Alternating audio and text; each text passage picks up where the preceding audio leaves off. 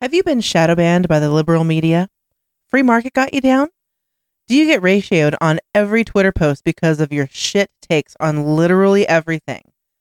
Then producer Dave and HK are probably watching your three hour dissertation on how a tomato cannot possibly be a fruit because gender and critical race theory can be cured with ivermectin. The Intellectual Dollar Tree, every Wednesday at 7 p.m. Pacific. Please leave it a one star review on iTunes. Check out the rest of our schedule at echoplexmedia.com. Gay Dave is a fucking freak. He's a kaku whore, and I despise him.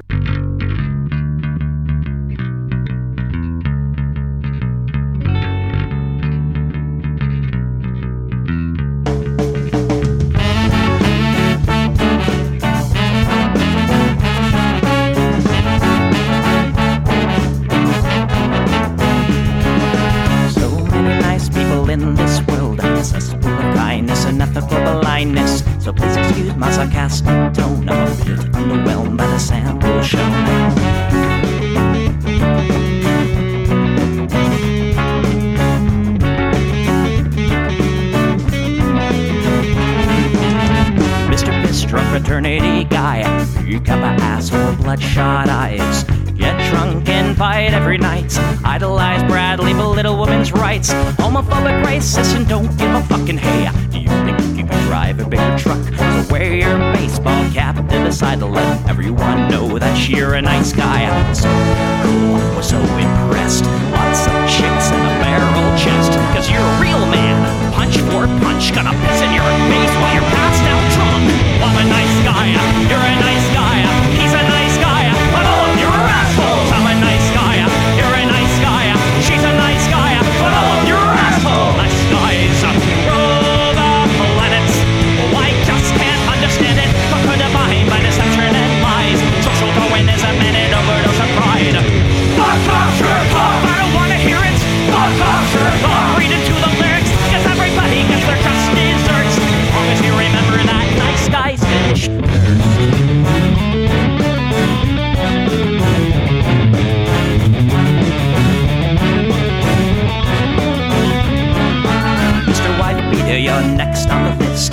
nice guy who speaks through his fists. Prick with a penchant for messing with heads. A broken nose for dinner and breakfast in bed. Alcoholic, paranoid, and suicidal too. But you'll probably kill her before she gets away from you. Screws in a pool blood and cry.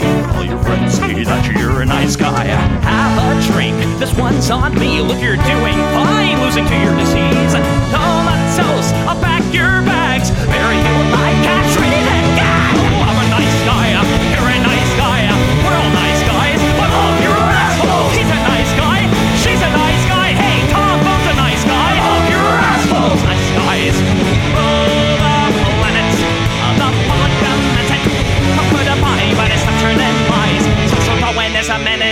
of pride.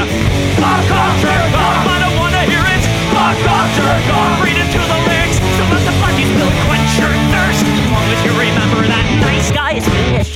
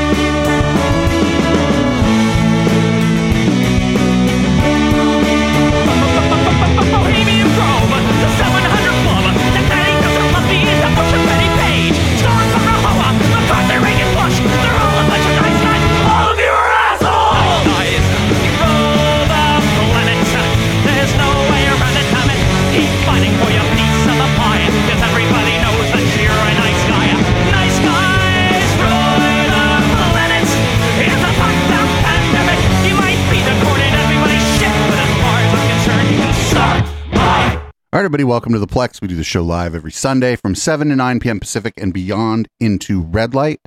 Um, as the summer months wear on here in fabulous South San Jose, we may start starting this show a little bit later.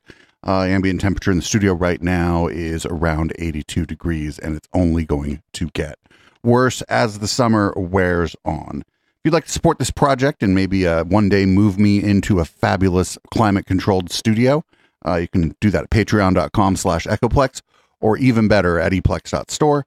Uh, the subscription service is much like Patreon, except on in addition to the patrons content, you also get a discount on things in our shop every time you order on top of any other promo code you might get. Real quick shout out to Ron S. Been a supporter of ours since the very beginning, switched his uh, support over from Patreon to eplex.store and did it uh, for a whole year at a time. So that's great. We know we can count on his support every month. And uh, he got a little bit of a discount on it too. So that's great. Anyway, I'm producer Dave. You can find me on Grindr. And, uh, well, this is what the people want. Police officers, they've gone insane. I don't hate the cops. And there's a person inside when the truncheon stops. Oh, don't hate the cops. Oh, when the raiders come, who will protect the shops? Don't the cops. They're a sensitive bunch if you don't stop throwing your rocks. Snap, crackle, pop is the sound of a taser. Your body drops. Don't hate the cops. Oh, don't the cops. Don't the cops.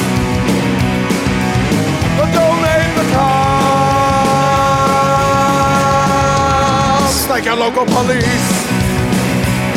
Cause they don't do nothing wrong like your local police. Got rid of the corruption and the racism is gone. They've been keeping the peace. Keeping homeless folks out of the parks and malls. Got a cure for your social disease. Follow the law, don't hate the cops.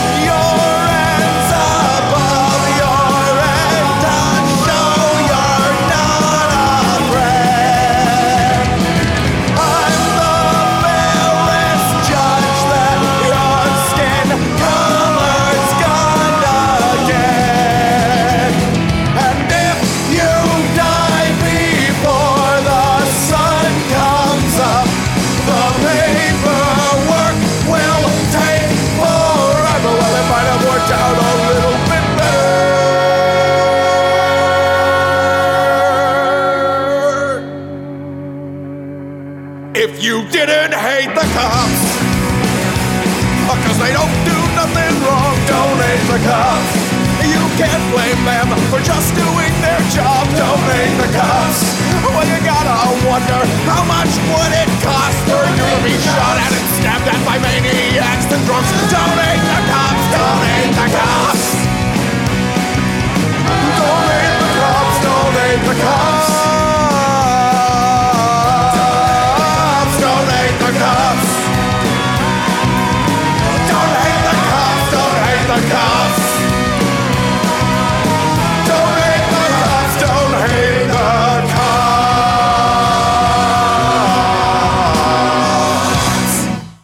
Everybody. Our first story is about the cops.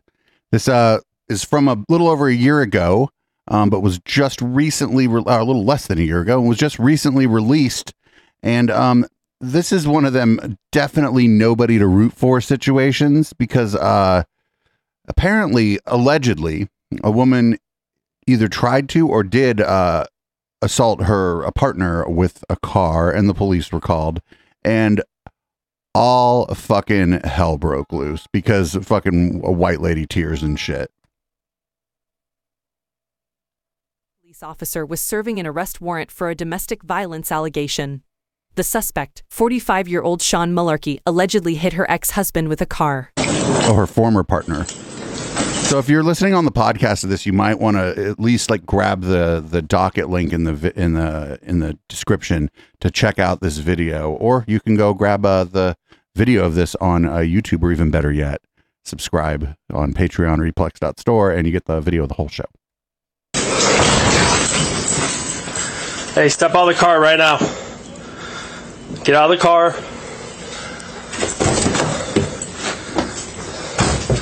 Ma'am. We'll talk about everything, but get out of the car. Yep. That's funny. Somebody in chat was like, "Well, I'm glad it's not my ex. It's not my neighbor." Yep. Step out. Excuse me. Excuse Step out. me. No, excuse me. Step Get out. your hands off of me. Step out of the car right No, now. ex- yes. No. Step out of the car. Get your hands off Get of out of the car. No. You're under arrest. No, I am not. Yes, you are. No, I am not. Yes, you are. So, if you do want to question, like, check it out. If you want to, if you don't know what the fuck the police are there for, you go, "What's going on?" You, go, am I being detained? Like some of that soft sit shit is right. They just end up acting the fool. Like even if you're in the right, you don't do this because even if you did nothing wrong, now they're going to charge you with resisting arrest. Get your hands off. Open this off. garage door. Excuse me. Let go. No, you get your hands off of me. No. Get out of the car now. No. I will tase you if you don't get out of the car. You better take your hands off of me right now. Oh, there's like a kid in the back of the car. Fuck that, dude. I told you you're under arrest. Get out of the car. Why? Because you have a warrant and you're wanted for No. domestic battery. Yes, you are. Excuse me. I just sent a message and I am. Excuse me. Excuse me. Get out of the car right now. No. I told you I can handle this peacefully, but you have to get out of the car. No, you never Yeah. said that. Uh, she's right. He didn't say that. I Sent you a message. My attorney, Affirmative. I have one cuff on. you. Excuse me. Yeah, he shouldn't be out of breath from this minor struggle that he's in. You don't stop tugging. I'm gonna tase you if you don't get. Why'd the, why'd the audio die? Yes. No.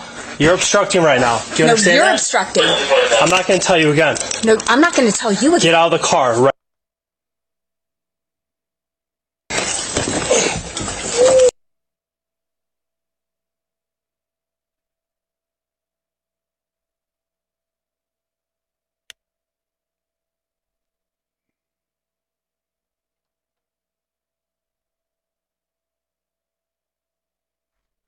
Yeah, yeah. The like, like, uh, fuck the police and shit. Like as an organization. But if they- they're there to serve a warrant, you don't. There's nothing you can do. It's not like a speeding ticket where you can be like, "Oh, please let me go. I'm a crying white lady." They're already a warrant. In fact, if if you because she's like, I was on the phone with my attorney. You know what you do if you find out there's a warrant for your arrest? Turn yourself in.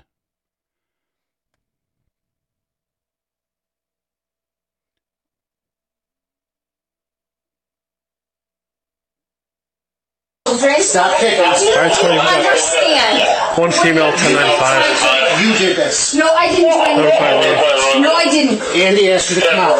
Excuse me? Andy asked you to get out of the car. No, Andy yanked me. I yanked you because I told you you're under arrest and you refused. Like you don't know no this this shit right here. Uh, li- listen, if you're there to serve a warrant, like you don't have to explain shit. I don't. I don't. this fucking. This is. This is like fucking. This is like upper middle class white lady shit that they're that's happening here. Yes. Yeah, out of breath, Andy. No. Like like she's creating. Like listen, her kid's in the back of the car. There's a warrant for arrest. There's no way she's not going with them, even if she thinks they're wrong. Even if like, even if somehow she was using her car in self defense against an abusive partner, this is all going to have to come out in court. Your kid, your young kid is in the back of the car, and you have now traumatized your young kid. Is Are you gonna stand up and be cooperative? are you going to understand that my attorney has filed a motion to quash this? All right. I you res- just stand your knee. My attorney has filed a motion to quash this. Has filed We're- we're a going out here, motion this way. to quash this. You hit us, you do anything stupid towards us, and we're any Excuse charges me? on. If you hit us Excuse me? or anything, let's go. You've already hit me. I didn't hit you. I don't think they hit her. I think they dragged her out of the car. Now you got a whole show for your neighbors here. You are a dick. Cops are dicks. My children don't have anybody at home right now. You're gonna. Well, because you you fucking might have allegedly you ran over their father. I need to call my attorney. I'm not getting in that car until I call my attorney. I'm not gonna calling my happen. no. I'm calling my attorney. It's not gonna happen. No, I'm calling my attorney. When the time comes, you're right gonna call your attorney. fucking now. I know, no, Your I'm attorney, calling right my now you're under attorney. arrest. No, I'm calling my attorney. Sit in the car. My children are home alone. Giving you an order. Sit in the car. We will My get your children father here. are The one you home with the car. alone. Oh, they're gonna get the father there. That's the one she tried to run over allegedly with her car. Are home alone. We will And take care of your children. No, you're not taking care of shit. I'm gonna get The way that you take care of somebody is throwing them gotta- down on the ground. Nobody You are threw a your children on the ground. motherfucker. You are a shitty human being. I mean, she's right, but also, also, there's a warrant out for her arrest, arrest for possible attempted vehicular homicide. If you try to dr- drive your car into somebody, you're trying to kill them. In front of their children? What the fuck is wrong Sit down. I No, told you fuck to you. down. Fuck you, you piece of shit. Look at that neighborhood. Yeah, this is fucking rich white lady tears. Like, I mean, like it might be like the houses there might be less than like a regular house here, but look at those fucking houses. Piece of dirt that I wouldn't piss on if you were on fire. I smell You an odor the- of alcohol on your breath. No, that's my piss. That's your piss? I'm pissing on you. Okay. When she drinks her own piss, What? pain You're the worst part of the society. You think? I don't think so. Oh no, I know. I don't think so. I fucking know it. This lady just from she attempted to run allegedly attempted to run her ex-husband over with her car. You are the worst. You take down a mother in front of her fucking children, but you are somehow. No, no, no. Lady, the way you handle this is you go as soon as they show up, you go, listen, oh, you go, I'm going to come with you, but can I call a neighbor? Can we call one of my neighbors? I'm going to come with you. And I think they're going to let this rich white lady call her neighbor. You call a neighbor and go, hey, um, I have a bit of legal trouble. Can you come over to my house? they're probably going to let you, but instead now your kids saw all this. Pretty politely to get out. No, he didn't. No, he didn't. Were you there? Sounds like you were fleeing, right? Were you there? Well, it's his body. I mean, the body cam's Saw my there. emergency lights before you even got in the, in the Were alley. you there?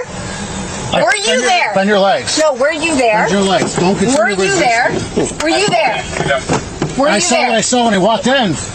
Yeah. You're not getting he, out. after he, Black Chevy truck that you pulled on.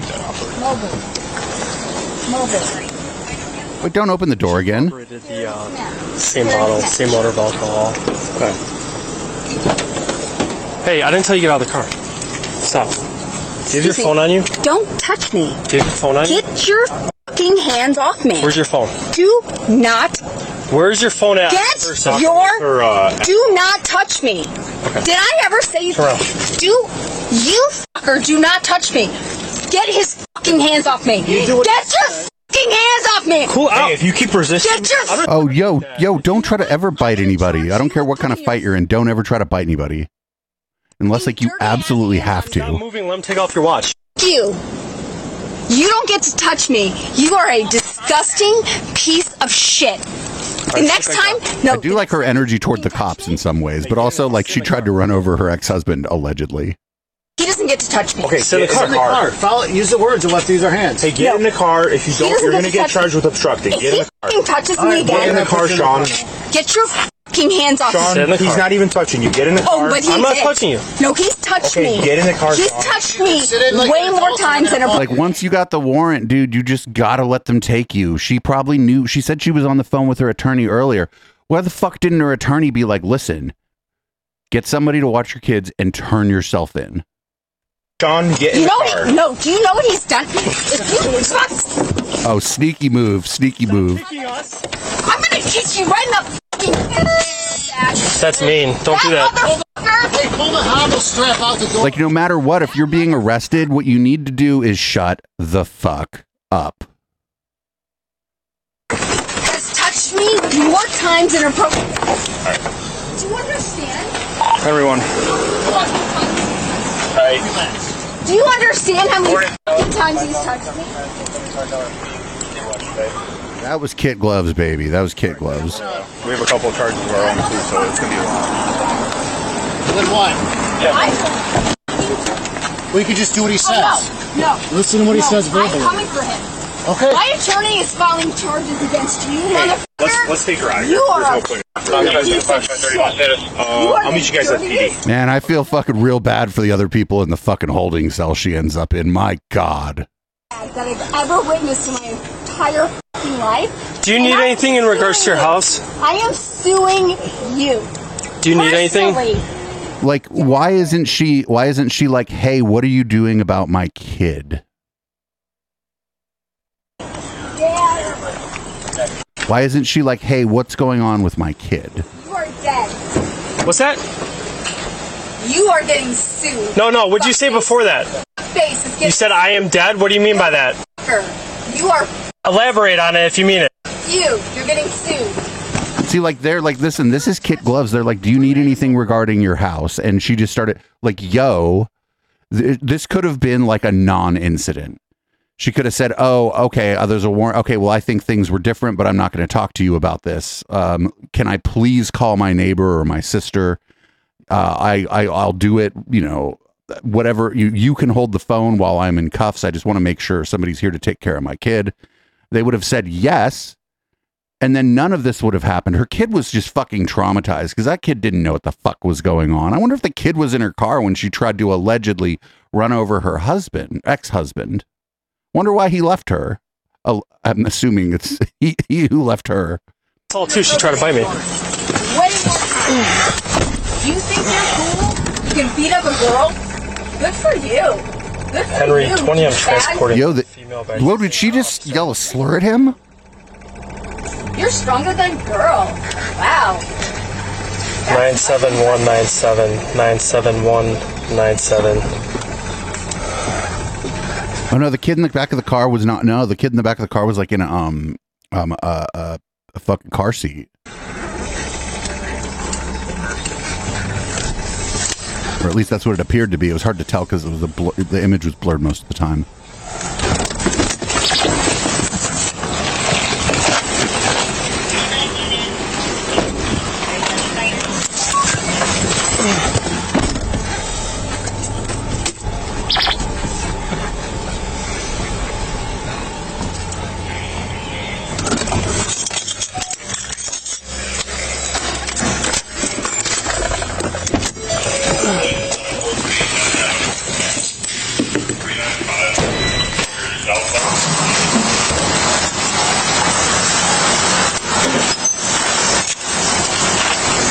Well, the kid being used to it is worse, right? Like if she treats the fucking cops this way, how does she treat the ki- uh, like? Not that I'm saying that you should be c- kind to the cops, right? But you should at least have have enough fucking sense to shut the fuck up. Uh, Like, how, what do you think she does when her kid misbehaves? My God. Okay. I can start uh, just reading what he was. Sean, step out. Where's my watch? I have your watch. Oh, is it a You're not going to get to keep any of your possessions that you have on you, lady. You get a new outfit and everything. And then, like, then you're, oh, if she's going to, like, mouth off to the people in the holding cell, she's going to have a bad time. What's up? I didn't get any paperwork accounting for it. We You, you haven't been processed yet. Other people that act like that that way get tased or shot, lady. Fuck. I'll see if your watch in the Okay, booking room. and guess what? Just so you know, body Yeah. camera, your watch is right here, okay? Guess, guess, guess what? Hop out, Sean. I don't take anything for granted. That's great. Can you hop out of the car now? I don't know. You want to drag me out like you like you drug me in? Uh, no, know I, you, prefer I, not to. No, I know you enjoy that. That's your opinion. Can you no, get out no, now? No, no, it's what I experienced. Thank you. Are you going to willingly exit this car or no? I, I don't think I can because my feet are tied together and my hands. So I don't think that I can I'll, I'll help you out then. I'll help you out, Sean. Come on, Dick, let's go. that guy. Hey, why, why are your? Hey, put your feet back on the other side. No, no, no, no. no. Here, put your feet down. Put, put, put your feet. No, no, no. Put your No, feet no, down no, there. it, it hurts too much. Come here. You could just, you could just take it off. Okay, no, we're not. No, you're gonna kidding No, me. what am I? I'm a fucking hundred pounds. You think I'm gonna take a two hundred pound dude? Well, you've already kicked at us a lot of times. She already tried to bite one of them, dude. I fucking listen. Don't bite the cops. Don't bite anyone. Guy, right there. The one you tried to bite? Okay, Sean, let's go. Why? Could you ask yourself a question? Yeah, I couldn't do this as a job. Like, but the Because that guy beat me up and drugged me out of my Sean, car in front of my fucking kids. Yo, lady, you're the one who made that traumatic for your kid. Especially with your kid there, you find out there's a warrant. You don't even know. Even she knew exactly what the warrant was for, right? You don't like try to allege. You don't allegedly attempt to run over your husband with your car and then not know why the cops are there. But let's say that something else was going on, and she didn't know why they were there. Even even more, either reason, shut the fuck up. Be like, I need to get somebody to take care of my kid, and uh, but I'm cooperating with you. And then like then like none of this happens, and you don't end up on the plex with us a little bit uh, morally ambivalent about the situation. Okay. he's a dick. Let's go. That's why. We're going. You don't have you don't have any sort of consciousness or awareness as to Hey, why. up. Stand up, Sean. I, You can. no, I fucking can't. You were standing outside of the car earlier, weren't you? Now how, stand can, up. how can I stand up? Then you need a security order, right? How do You're gonna get- you're gonna get Twenty this. Well, you're not being nice to me since You're not being nice to me. You never But this is like, th- what the fuck? What do you mean we're having an argument over who's who's being nice? How many? Do you know how many times I've served you guys food? I've sat out there and served you guys hot dogs. I wish you would just be nice to us instead of I wish you would be fucking nice to me. Are you fucking kidding me? You're making my wrists bleed. Well, it's following simple orders, Sean. Yeah, politely, like an adult. I did nothing. Sean Malarkey was charged with felony aggravated DUI, her third DUI with a child passenger, and felony aggravated assault to an officer, misdemeanor count of resisting. She also received a citation for transportation. Oh, she had an open container in the fucking car. Oh, lady, lady, my God. My God, the third time with a. ki- Oh, Jesus Christ. Yo, fuck the police, but like in this case, like she needs to be like, I don't know if she needs to be taken, um, she needs to be, if, at the very least, she needs to be taken, that kid needs to be taken away from her. Um, but if, if she was charged with aggravated assault with her car, and she doesn't shut her fucking mouth, what that's gonna that's gonna end up being attempted murder. Um, so like, you know, it's fine talk shit to the cops if you want, but like in this case, I don't know like what else was supposed to happen. Like there was, you know, I, I just I kind of wish like that every time the cops served a warrant, they behaved with this much restraint, we would live in a much safer society where people would have at least a little more respect for the fucking cops. Like, imagine if that was like a bigger black dude, how that would have all gone down. Would have been a different fucking scenario entirely, even if he would have behaved like 20% as aggressively as she behaved. So that was our first story. Fucking interesting, right? I didn't know whether or not to put that on the docket, but I'm glad we did. Uh, you know, it is what it is. Up next, we have uh, this is the House of Representatives and people. There's a, a bill put uh, put forth by Matt Gaetz to abolish the ATF, which I am generally for. Um, I think that we have enough law enforcement agencies and get rid of one of them ain't the worst idea. Uh, but also like the ATF also like is like trying to find people who are building bombs. So I don't know. Anyway, here's some here's some uh, fireworks from the House floor with Adam Schiff and uh, Adam Schiff just asking his Republican colleagues if they're in favor of abolishing the ATF. I, my answer would be yes, but probably not for the reasons that the uh, Republicans would like to do it. I'm happy to yield to my Republican colleagues if they want to express support for Mr. Gaetz' efforts to defund the ATF. Would any of my Republican colleagues like to express their support for Mr. Gaetz' efforts to defund the ATF? I think we're going to get to that. Would uh, I think we're going to get to that, Mr. Mr. Chair, Mr. Jordan, would you like to me to yield to you, express your support for Mr. Gaetz' legislation to I'm going to defund yield the to. ATF? I'm going to. I, I'm going to yield to Mr. Gaetz. no, no, I, I'm Done. yielding to you, Mr. Jordan. Well, I'm going to let to me Mr. know- I'm going to listen to Mr. Gaetz' compelling Jordan, arguments Mr. that I know will be Mr. coming, Jordan, and then we Mr. will Jordan, have a reclaiming debate. my time. I, I'd be happy to yield to you for the purpose Well, I of yes. appreciate your willingness. Mr. Jordan, if you let me finish. I will. Uh, it is my time. I'm happy to yield to you for the purpose of saying yes or no whether you support Mr. Gaetz' efforts to defund the ATF. Do you, Mr. Jordan? I support Mr. Gaetz' effort to send a message to the ATF, which is what he said so just a you few do minutes support ago in the you debate. support the legislation to uh, defund the ATF? I didn't say that. Mr. I said I support his efforts to send a message Well, to the, bill, ATF. the who- bill that Mr. Gaetz has introduced changed the rule after 10 says- years of telling American citizens. that it would it would abolish, it would eliminate the bureau immediately after enactment. Do you support that, Mr. Jordan? Yes or no? I've given my answer. Do you support it? I've given my answer. Yes or no, Mr. Jordan? I've given my answer, Mr. Schiff. Okay, I guess your answer is you don't support it, or or you're afraid to say that you do. But I, I, I'm hoping uh, I'm happy to yield to Mr. Johnson or Mr. Biggs or Mr. McClintock, Mr. Tiffany, Mr. Massey, anyone. Anyone else like to join Mr. Gaetz and anyone anyone like to uh, any like, anyone like to express their support for Mr. Gaetz' effort to abolish an entire federal law enforcement agency? Anyone over there? Mr. Issa, do you support abolishing the ATF? Thank you for yielding. I, uh, It's a yes or no, Mr. you and I have Mr. served, served here for 20, almost 22 plus Re- years. Reclaiming my time, I- I'm not getting a yes or no from anyone. I was getting to that. Well, I'm yes or sorry- no? I'm sorry, Yes but- no, Mr. Issa? I, you, what I was saying is Yes that or no? it took 22 years to see you yes or no, conducting Mr. a Issa? deposition of your colleagues, and I Uh, rec- appreciate reclaiming it, Mr. my US time. Attorney. Reclaiming my time. Apparently, Mr. Gaetz. No, in a deposition, you kind of have to answer the question. This is a bit of grandstanding by uh, Adam Schiff for sure.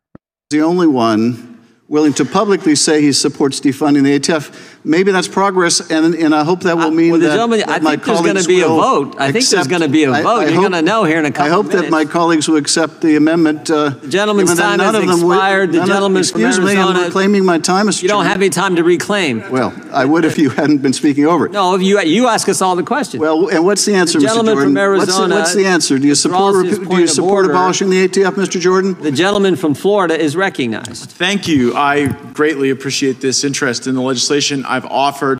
I like how whoever cut the video was like, "Fuck whatever uh, Matt Gaetz has to say." Um, it was a bit of grandstanding, but you know, like these people, these are all the ones. Oh, we love the fucking police, blah blah blah blah blah. Until the fucking until like uh, somebody in chat was saying, until the there's a law enforcement agency that might regulate guns. Now they don't want to do it. I don't like the ATF. They don't have a great history. Got a little bit of blood on their hands, maybe more than a little bit. But uh, you know, it is what it is. And our, our government is completely dysfunctional. Um, because I'm pretty sure Matt Gaetz didn't uh, introduce the bill to abolish or defund the ATF with any expectation that it would go anywhere, right? It was just so that he could go back to like the wackos in his district and say that he did that. I wish that I wish th- th- that people in our legislative bodies would stop proposing stuff that they know has no chance of passing. Um, that they know they're not even going to get support from their own side of the aisle for, for. Anyway, up next is a public service announcement, and um, it's a little crazy that this is necessary, but it is.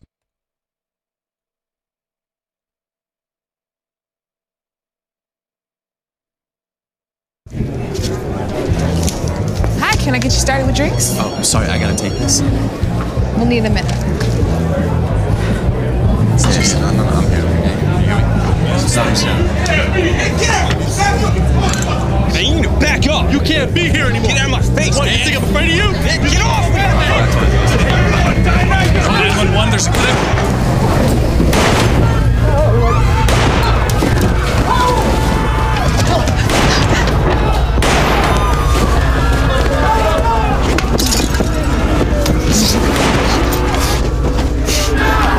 So right there, getting behind the bar is pretty smart. Uh, a lot of places, the bar is it may look like wood and stuff, but there's a there's a metal substructure to the bar. Getting behind the bar, if you if you can, is a smart thing to do if this happens. That's another good place to go. The exit.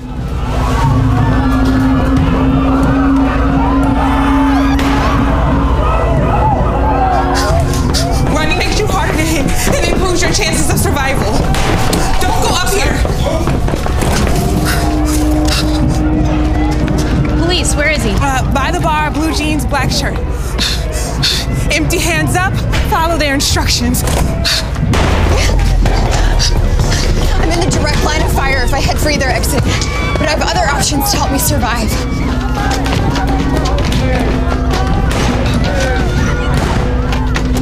Guys, come on, in here. Come on. Go, go, go. Lock and barricade the door.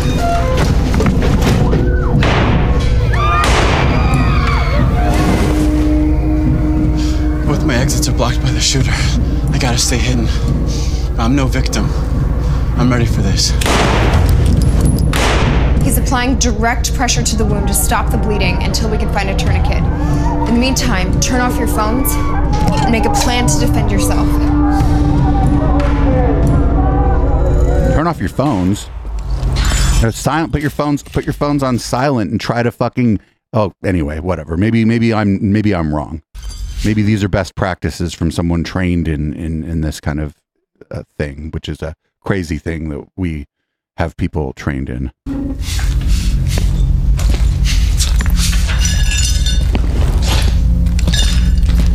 have to fight to survive. You got to fight to survive behind the bar is not a bad place. Look for weapons. Like, look for a fucking weapon. You think that bartender ain't got a baseball bat behind there? Shooter. I'll go for the gun. He'll go for his arms. The bartender will go for the head.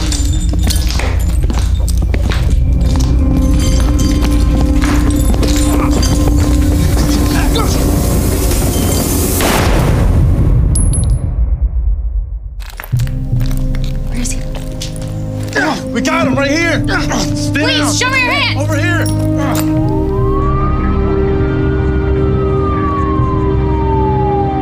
You can survive a mass shooting if you're prepared.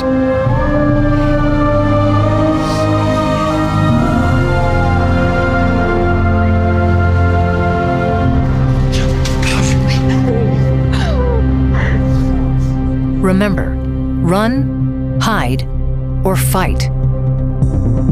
Run. Wherever you go, be aware of alternate exits. Quickly and cautiously evacuate in a direction away from the attacker. Don't hesitate. Seconds matter. Remember windows and emergency exits. Leave belongings behind. Keep your empty hands raised and clearly visible when exiting a building. Follow all instructions from the police. Don't stop until you're sure you've reached a safe location. Hide. If there is no safe escape route, find a good hiding place. Lock and barricade the door. Silence cell phones. Prepare a defense plan.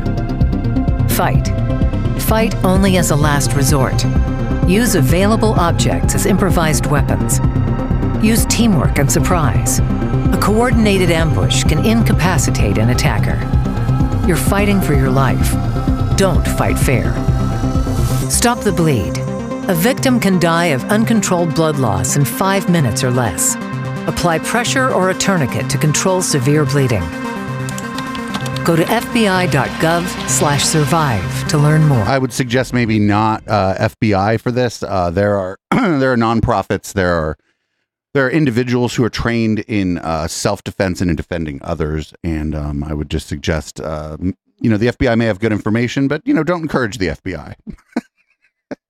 I'm sorry, I'm laughing. That's not. None of this is funny. Um, but yeah, I would. I, I mean, a crowded bar is like a horrible place to be when this goes down, because this is like you you probably don't know who the shooter is.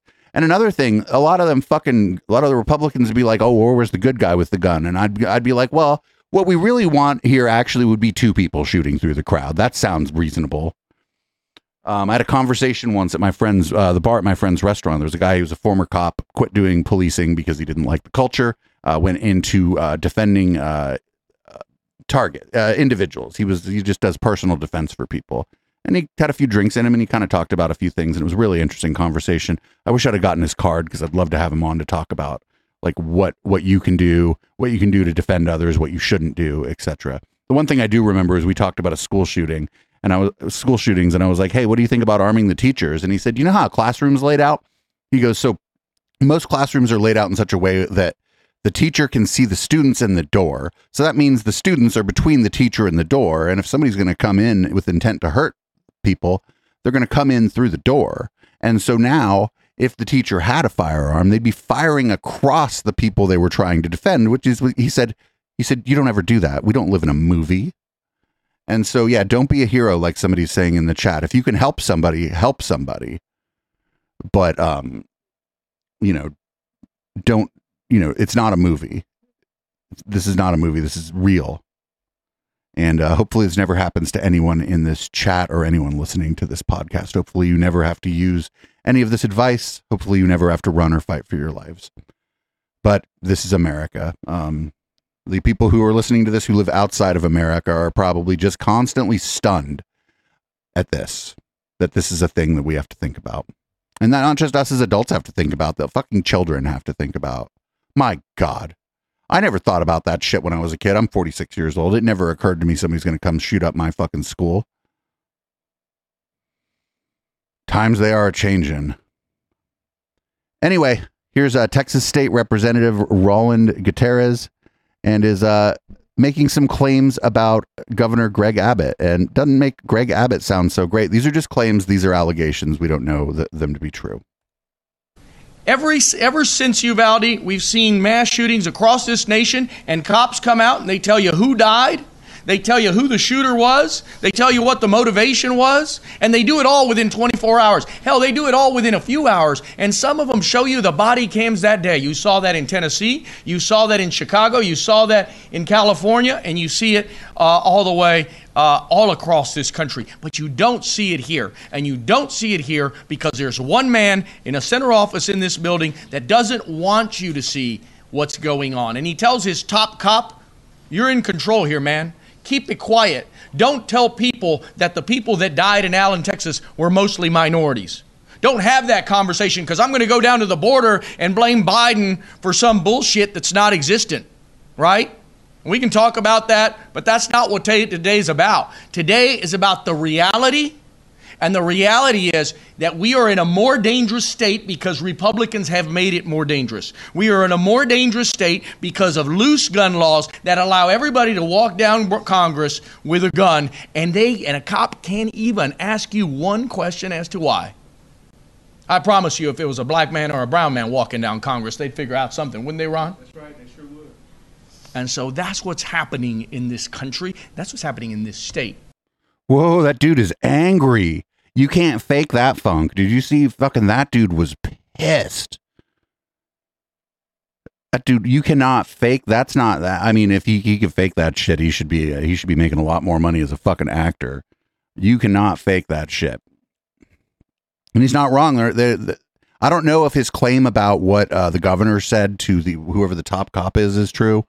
But even if the even if that you know wasn't in so many words, maybe the maybe the law enforcement is nudged in certain directions by the the political powers that be. Who fucking knows?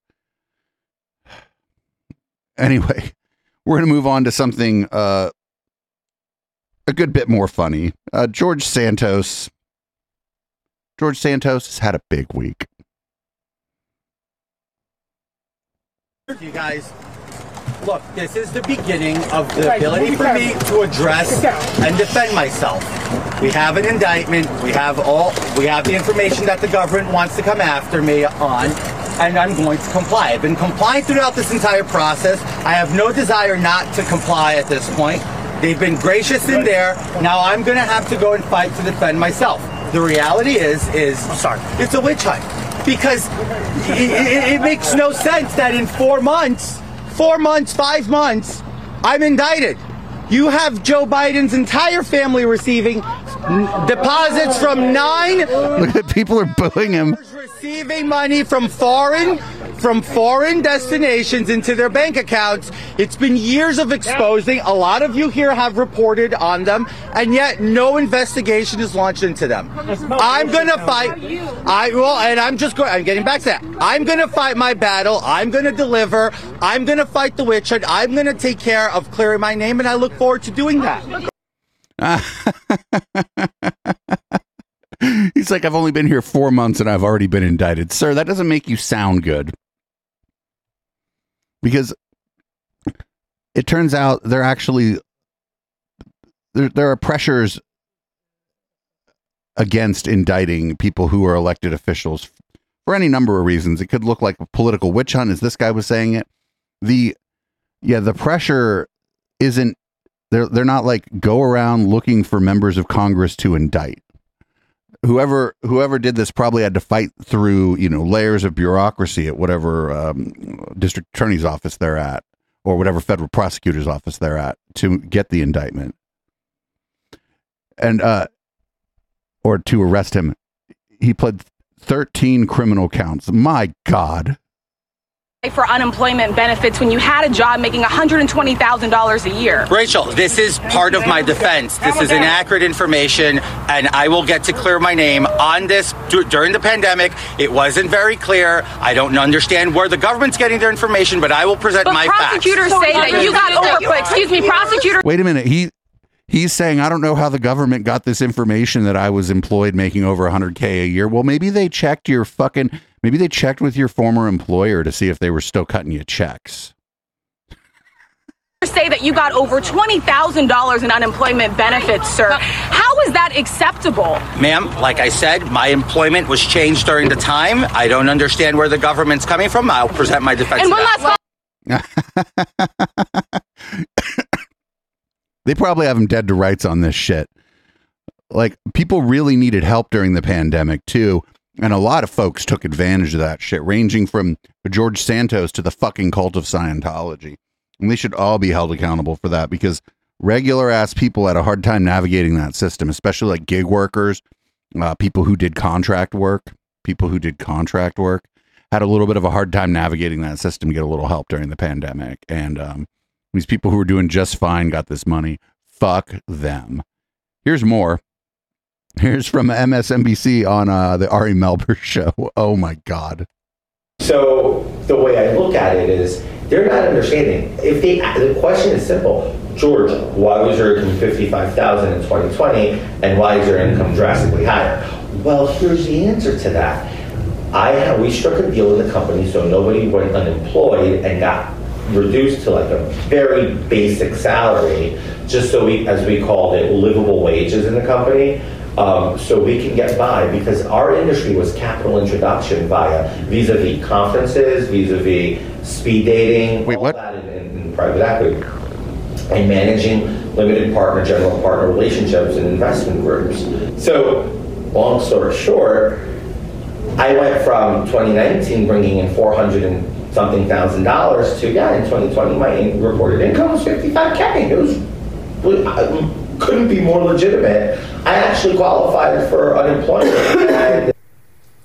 Quote, I qualified for unemployment. This is newly revealed in these Santos tapes tonight at MSNBC exclusive. And as for the unemployment today, prosecutors say otherwise. Now, So the thing about that is I don't think you qualify for unemployment. I think you could have you could have applied for aid specific to the pandemic if your uh, income was cut to a quarter. I think. But I don't think that would have been unemployment benefits. I think it would have been some other program that was available. And yeah, like if, you know, I don't I don't know what his situation is or whatever, but you got a mortgage and four kids and your your pay goes down from 200k to 55k during the pandemic. Yeah, I think you're that wouldn't make you whole all the way up to 200k, but we, you know, I'd I'd be okay with uh, the government backstopping some of that. That's what the fucking government's there for. But also, this guy's like a, the the fucking big thing about this too is this this guy's probably one of them fucking small government fucking conservatives too. They all want the government to be small until it's time for the government to write them a fucking check. Here's a here's one more here's one more clip. Uh, he's just on on some fucking show, probably incriminating himself. yes, I've been misrepresented for for clicks, right? I mean, we there's a lot of narratives out there that we have submitted tons of corroborated evidence for them to be clawed back or to What's the main one you think that? I mean, I, I'm being accused of being a thief. I'm not a mm-hmm. thief. I've never stole anything in my life, mm-hmm. right? I'm being accused of That's not what the fucking government of Brazil says, buddy. swindling a veteran of for for for charitable The, donations. the check fraud thing, though, that Which- you're, the which- check fraud thing in Brazil. I mean, I feel like when you when you say like what what you've been accused of and how it's been proven not to be true, the check fraud thing is still very much alive in Brazil, right? It's not. It's actually dwindling down and it's being dismissed. Dwindling, uh, being dismissed is a lot different than it's been dismissed. He thinks it's going to be dismissed because he's a Congress person, like he's a member of Congress, and he thinks that somehow that's going to make it so that he can just go um, commit crimes in fucking Brazil. Um, I don't know. In Brazil, like be gay, do crime, I suppose, but just do the right kind of crime. Don't like don't do a bunch of check fraud. check fraud usually check fraud usually targets uh, elderly people, uh, people lower on the econ- socioeconomic status, etc. I don't and don't use fucking don't even have personal checks. Just don't have them. George Santos might take your money. Here's uh here's old Tucker. If you know, we uh, talked last week about how he was uh kind of unceremoniously fired from Fox News. Well, don't worry, he's taking his white power hour directly to Twitter, where I'm sure like all the um the older demographic people who really like his show are going to be just be very easily able to find his show and his numbers are going to go up, I'm sure. Hey, it's Tucker Carlson. You often hear people say the news is full of lies. But most of the time, that's not exactly right. Much of what you see on television or read the New York Times is in fact true in the literal sense. It could pass one of the media's own fact checks. Lawyers would be willing to sign off on it. In fact, they may have. But that doesn't make it true. It's not true. At the most basic level, the news you consume is a lie, a lie of the stealthiest and most insidious kind. Facts have been withheld on purpose, along with proportion and perspective. You are being manipulated. How does that work? Let's see. If I tell you that a man has been unjustly arrested for armed robbery, that is not strictly speaking a lie. He may have been framed. At this point, there's been no trial, so no one can really say. Does the news say that? Because they don't actually like, they always use the passive voice, which pisses a lot of people off, right? They're like, they will say, uh, this person died in an altercation with the police but that's because the news the news outlet real good news outlets they, they're like we're going to get sued if we run around fucking adjudicating cases before they've been adjudicated but if i don't mention the fact that the same man has been arrested for the same crime six times before am i really informing you no i'm not i'm mis- but you know what's amazing sometimes when you're in front of a jury they that that information is not admissible in court especially if maybe you have been arrested for this six times, but then all all six times the charges were dropped. Well, then that's irrelevant information. Saying someone was arrested for something, now you're le- you're the one leaving something out. Were they convicted? Yeah, and that's what the news media are doing in every story that matters, every day of the week, every week of the year. What's it like to work in a system like that? After more than 30 years in the middle of it, we could tell you stories. The best you can hope for in the news business at this point is the freedom to tell the fullest truth that you can. But there are always limits. And you know that if you bump up against those limits often enough, you will be fired for it. That's not a guess. It's guaranteed. Every person who works in English language media understands that. Every person who works at a job of any kind understands that if you piss off your the, the people that are employing you enough, they're going to fire you. The rule of what you can't say defines everything. It's filthy, really, and it's utterly corrupting. You can't have a free society if people aren't allowed to say what they think is true. Speech is the fundamental prerequisite for democracy. That's why it's enshrined in the first of our constitutional amendments. Amazingly, as of tonight, there aren't many platforms left that allow free speech. The last big one remaining in the world, the only one, is Twitter where we are now. Except they don't do free speech. They fucking apartheid Clyde just sort of at a whim will kick people off of Twitter. Twitter has long served as the place where our national conversation incubates and develops. Twitter is not a partisan site. Everybody's allowed here, and we think that's a good thing. And yet, for the most part, the news that you see analyzed on Twitter comes from media organizations that are themselves thinly disguised propaganda outlets. You see it on cable news, you talk about it on Twitter. The result may feel like a debate, but actually the gatekeepers are still in charge. We think that's a bad system. We know exactly how it works, and we're sick of it. Starting soon, we'll be bringing a new version of the show we've been doing for the last six and a half years to Twitter. We'll be bringing some other things too, which we'll tell you about. Like slurs. But for now, we're just grateful to be here. Free speech is the main right that you have. Without it, you have no others. See you soon. So you actually don't have free speech on Twitter because property rights butt up against that. It's been found over and over and over again in courts that, that you, I don't have free speech rights in your living room. And on Twitter, you know, we may not like the way that it's enforced or whatever, but I'm not like, oh, Elon's, uh, you know, violating people's uh, right to free speech. Well, no, he can just delete anything he wants from those fucking data centers. Same as I can delete anything I want from a server or computer that I control. it's just you, you know, you'd think Twitter would be a little more responsible about uh, how they do it. And in the past, they weren't great at it, but it, you could tell, like even from the Twitter files, right? You could tell that there were people there that were trying. They were doing their best. So, up next, the former president was uh there were findings for the plaintiff on one of two charges in a recent civil trial and we're going to go over that because you know this this docket that we're going through it seems like rather quickly. Well, we've already been here for an hour. It's it's not great. Not not great news this week E. Jean Carroll said that she couldn't really see whether Donald Trump was penetrating her with his genitalia. She knew that he had first inserted his fingers into her vagina. She felt him do that. And then she thought that she was penetrated by his penis, but she couldn't say for sure, in part because she couldn't see it. And so.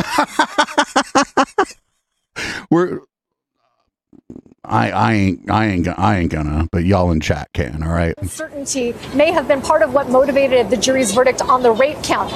That notwithstanding, she was so unambiguous about the sexual abuse, and that plus the corroborating evidence that Ron pointed to. Not only the fact that she called Lisa Birnbach from the sidewalk outside Bergdorf's, talked to Carol Martin two days later, but the testimony of Jessica Leeds and Natasha Stoynoff, whose own experiences with Donald Trump not only echoed E. Jean Carroll's, but were basically um, a you know come to life version of the Donald Trump playbook as enunciated in the Access Hollywood tape. I think that that's partially what helped get this jury over the line on the sexual abuse count. So yeah, one of two of the uh, the civil matters were found for the plaintiff. So it was the sexual abuse. The I don't like using the word the RAPE wasn't um that one that one was he was found um, not liable for. So up next, we've got the media reaction and a Trump and clips from a Trump interview about it. Here's uh, from Newsmax. Here's a uh, Dick Morris, formerly uh, allegedly he was formerly at one point maybe credible, but maybe not so much. Here's him going to be like, well, why don't you just defame her some more? Actually, see what happens. Well, not a question. Uh, I think that look, all of these cases boil down to Donald Trump versus the accuser. And in this case, uh, it's a zero sum game. And what Trump needs to do is to defame her a little bit more. he needs to go after. Yeah, it worked out so well the first time. Great advice, buddy. Like even Dershowitz is going to be like, uh, no. Go. She waited to bring the charges. She did. She only talked about it after she got a seventy thousand dollar book advance. And then to add the other ingredient that this is a likely all Democratic jury. We don't know that because we don't have the names of the jurors. But it's in New York where 87% of the voters backed Biden over Trump. And I think it's a combination of running against the victim and running against the jury pool. Is there a Um, constitutional issue in this, uh, uh, Alan? Because what I'm wondering is, is that this, this is appealed. Um, it, it can only keep going if there's a constitutional issue. Oh, it can there- uh, go up to center point. Several constitutional issues. Un- Uh, we didn't get to hear Dersh be like, but he probably should not continue to do the things that uh they got him in trouble in the first time, first case. Every once in a while, Dershowitz will come on one of these shows and pop off at the mouth in a way that they weren't expecting, uh, because he allegedly used to be a good attorney. So uh, up next, we have some clips from that uh, interview that Trump did on CNN, and uh, I didn't watch the interview, um, but I I heard mixed reviews of it from both cons- both kind of Trump people and anti-Trump people. So maybe we'll watch the whole thing eventually on this channel, but probably not. Not really my wheelhouse. There are other other channels that do a good job of covering like electoral politics. Anyway, here's one of the questions. Uh, this was just like, why don't you just admit that you lost? Pretty pretty fair question. I think that uh, when you look at that result and when you look at what happened during that election, uh, unless you're a very stupid person, you see what happens. A lot of the people, a lot of the people in this audience, and maybe a couple that don't, but most people uh, understand what happened. That was a rigged election, and it's a shame that we had to go through it. It's very bad for our country. All over the world, they looked at it and uh, they saw exactly what everyone else saw. You look, even if you just look recently with the You hear the people in the crowd laughing at this guy? one intelligence He thinks they're laughing with him, but they're laughing at him. that made a 16 point difference. Uh, if you look at the But, FBI, if you look at the FBI and uh, Twitter, uh, they call it Twitter files, made a big difference. If you look at Mr. President, back to what you just said there, though. It, it was not a rigged election. It was not a stolen election. You and your supporters lost more than 60 court cases on the election. It's been nearly two and a half years. Can you publicly acknowledge that you did lose the 2020 Let election? me, let me just uh, go on. If you look at True the Vote, they found millions of votes on camera, on government cameras, where. Uh, No, they didn't. He's talking about the 2000 Mules video. No, they didn't. We watched the 2000 Mules video. That was the, the least convincing piece of fucking political propaganda I think I've ever seen. Well, I don't know. There was that Mike Lindell video where he showed the packets going from China to the U.S. That was that was maybe slightly less less convincing than the video from True the Vote. Uh, here's Trump just basically uh, complaining that she's asking uh, questions at all. Just you know, very rude of you to ask me questions. Do you know who I am? Why you held on to those documents when you knew the federal government was seeking them and then had given you a subpoena to return Are you them? ready? Are you ready? Can I talk? Yeah, what's You the mind? answer? Can I, do you mind? I would like for you to answer the question. Okay, it's very simple to answer. That's why I asked it. It's very simple to. You're a nasty person, I'll tell you. Oh, you know what? End the interview. Walk off. End the interview. Just end the interview right now. Just end it. Just leave. Be like, you know what? I'm not doing this. Can you answer why you Very why you held on to the documents? I was negotiating, and we were talking to NARA, that's Washington, to bring whatever they want. They can have whatever they want. Yo, yo, I don't. I read a little bit about that lady. She's not like some liberal. She's not some lefty. She, I, I want to say she worked for the Hill or some. She worked for some right wing outlet uh, before CNN. Uh, she was going to be like the the most um most likely, the least likely. She worked for the Daily Caller. Thank you, chat. Like she was going to be the she was going to be the least likely to ask him like what he would call unfair questions, and uh, well, he just called her nasty for asking a question about why he did something that he's on the record admitting to having done. Like, yo, she should have. I don't. I got no love for her, but she should have just ended the interview right there. She said, "Should have said, I'm sorry. If this is how this is going to go, I'm going to have to end this interview. You know, this you've you, this is not what I'm here for." Up next, it's different now because of reasons. Save this country. Our country is dying. Our country is being destroyed by stupid people, by very stupid people. You once said that using the that using the debt ceiling as a negotiating wedge uh, just could not happen. You you said that when you were in the That's Oval when I was Office. president. So, so why is it different now that you're out of office? Because now I'm not president. Like, yeah, he thinks that they they he thinks that they think he's like clever, but they're laughing at him. They're not laughing at his jokes, right? They're laughing at him, which is different.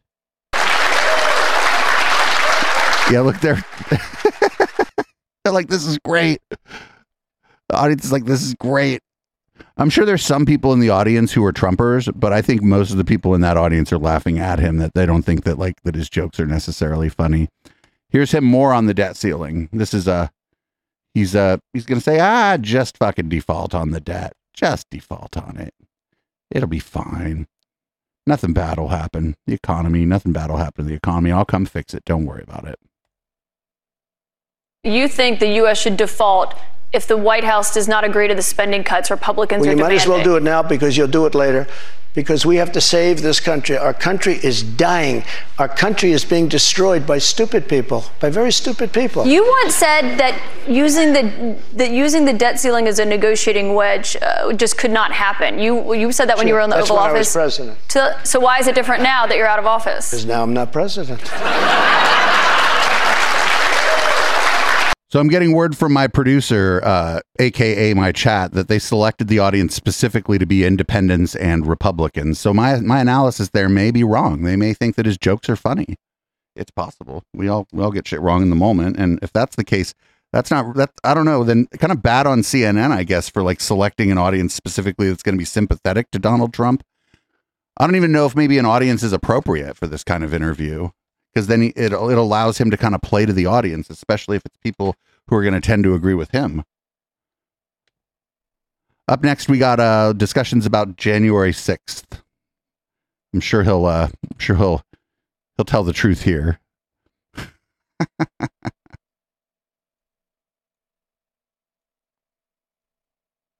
I've never spoken to a crowd as large as this. And that was because they thought the election was rigged. And they were there proud. They were there with love in their heart. That was an unbelievable and it was a beautiful day. And what I was asked to do, I wasn't involved in it very much. I was asked to come in. Would I make a speech? I made a speech. I said, walk peacefully and patriotically, you know, many different things. In fact, I brought a list of things. I don't want to bore the audience, but we can go sentence after sentence after sentence of things I said and things I put out. Uh, one of the big problems was that Nancy Pelosi, Crazy Nancy as I affectionately call her, Crazy Nancy Pelosi and the mayor of Washington were in charge, as you know, of security. And they They're did not, not, in charge do their of the job. National Guard. You're in charge of the National They are in Guard. cha- well, I offered them National Guard. I said, "We'll give you soldiers, we'll give you National Guard, we'll give you whatever you want," and they turned me down. You're and in fact, she defense turned me down. She tur- excuse me, she turned me down in writing. That's not. She didn't have time to turn you down in writing. I don't know what the fuck. Like he's just up there lying. Like, uh, like the the the interviewer actually is doing a pretty good job. I'm not gonna lie. You know, he didn't expect that, but you know, I'm now. If he was told he'd have a friendly audience, then he knew that he could just kind of, as I call it, play the ref, right? He doesn't have to win over the audience, so just play the ref. Say that the interviewer is being unfair.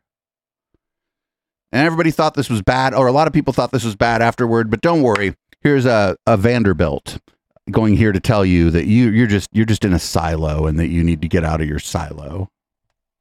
Many of you have expressed deep anger and disappointment. Many of you are upset that someone who attempted to destroy our democracy was invited to sit on a stage in front of a crowd of Republican voters to answer questions and predictably continued to spew lie after lie after lie. And I get it. It was disturbing.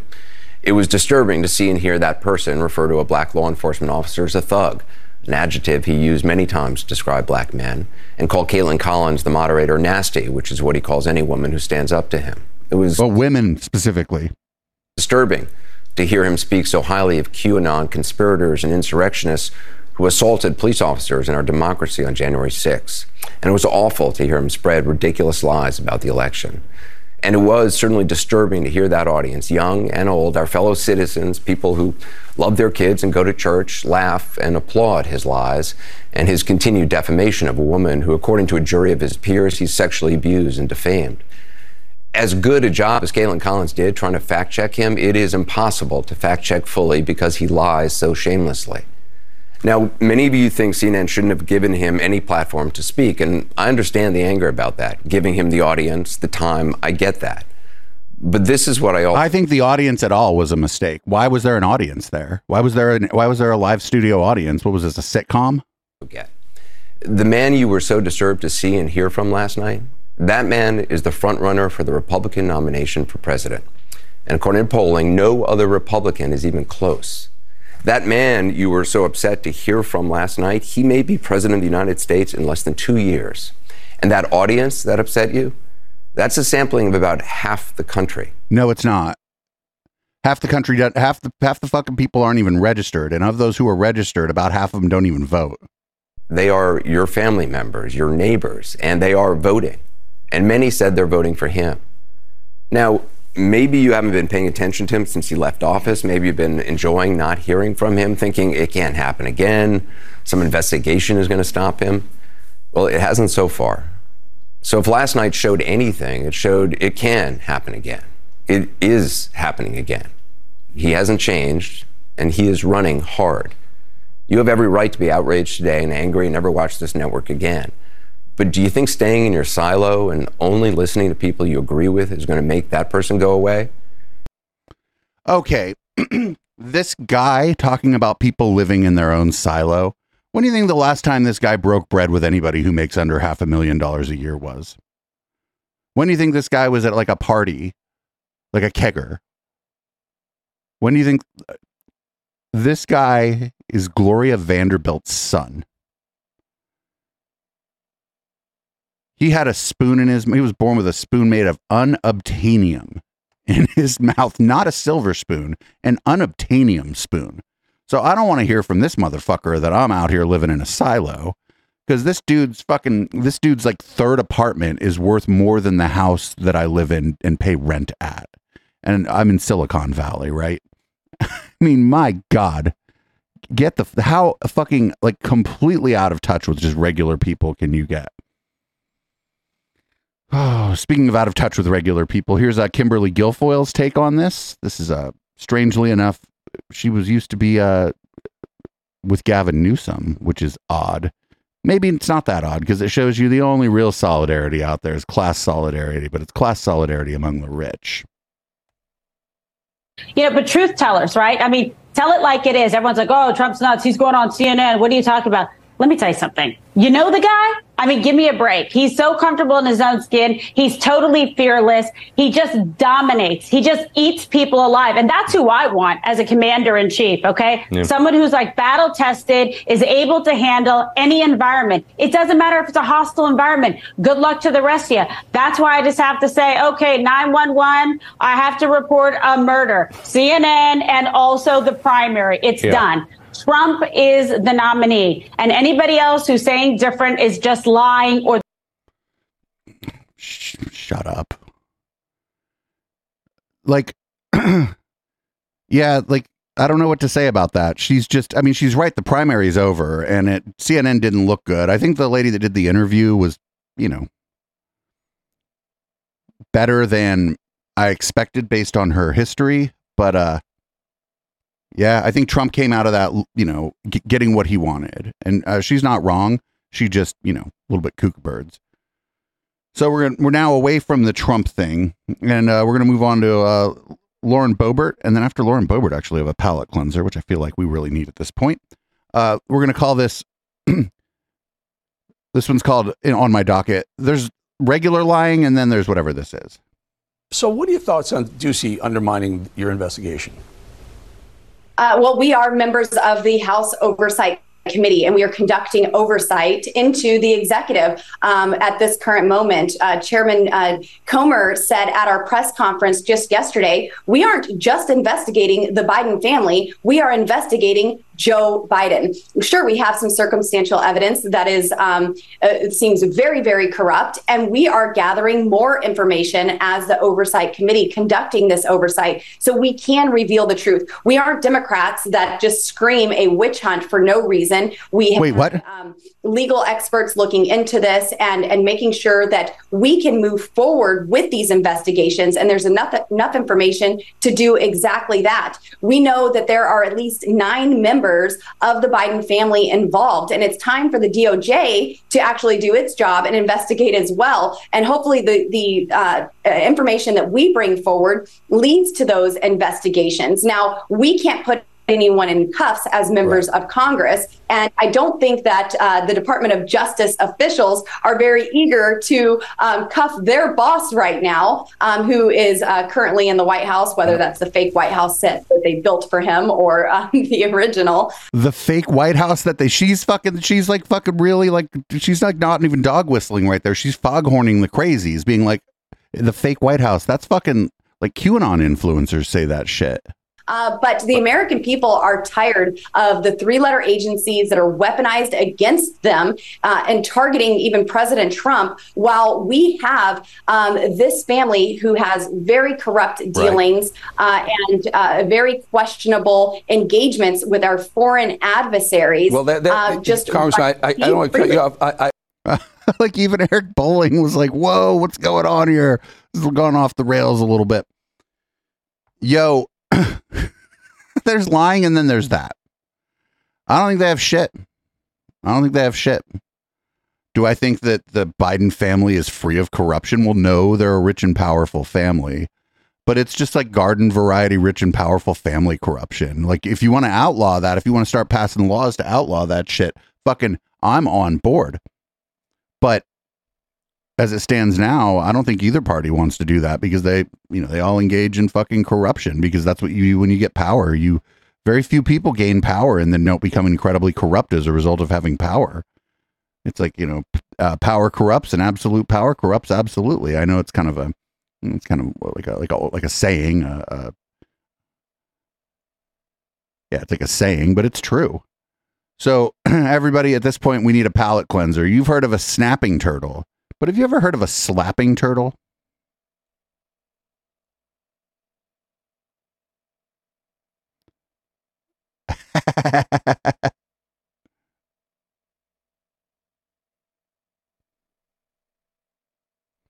that was so cute. I love the slapping turtle. When I saw that, I was like, that's amazing. I was like, that has to be our palate cleanser this week. I love the slapping turtle. Up next is uh this is in you love to see it. There's a guy I love these people getting kicked off of the fucking plane for being an asshole videos because it ain't the cops kicking these people off the planes, right? These are like flight attendants, like people who have like a really hard job, have to travel around for work, don't really get to spend a lot of time at home. Some of these people have families that they're separated from, and then they have to deal with this. Well, these flight attendants handled this really well, from what I understand. He's not funny. He's not funny. So how do I get fucking?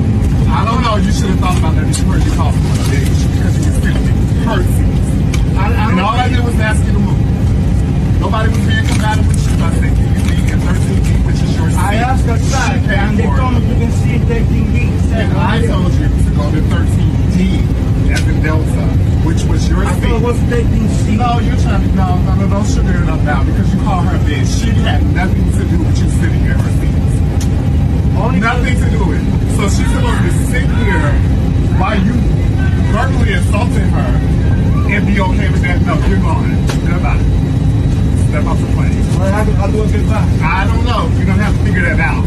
But figure, figure out how to handle yourself as an adult while you're at it. Goodbye. Fuck yeah. Goodbye. Fuck yeah, King. Thank you. Fuck yeah. That dude was like, I don't care. Get off the fucking plane. Though. This is your problem now. Fuck yeah. He took about a minute of that guy's shit and was like, get out of here.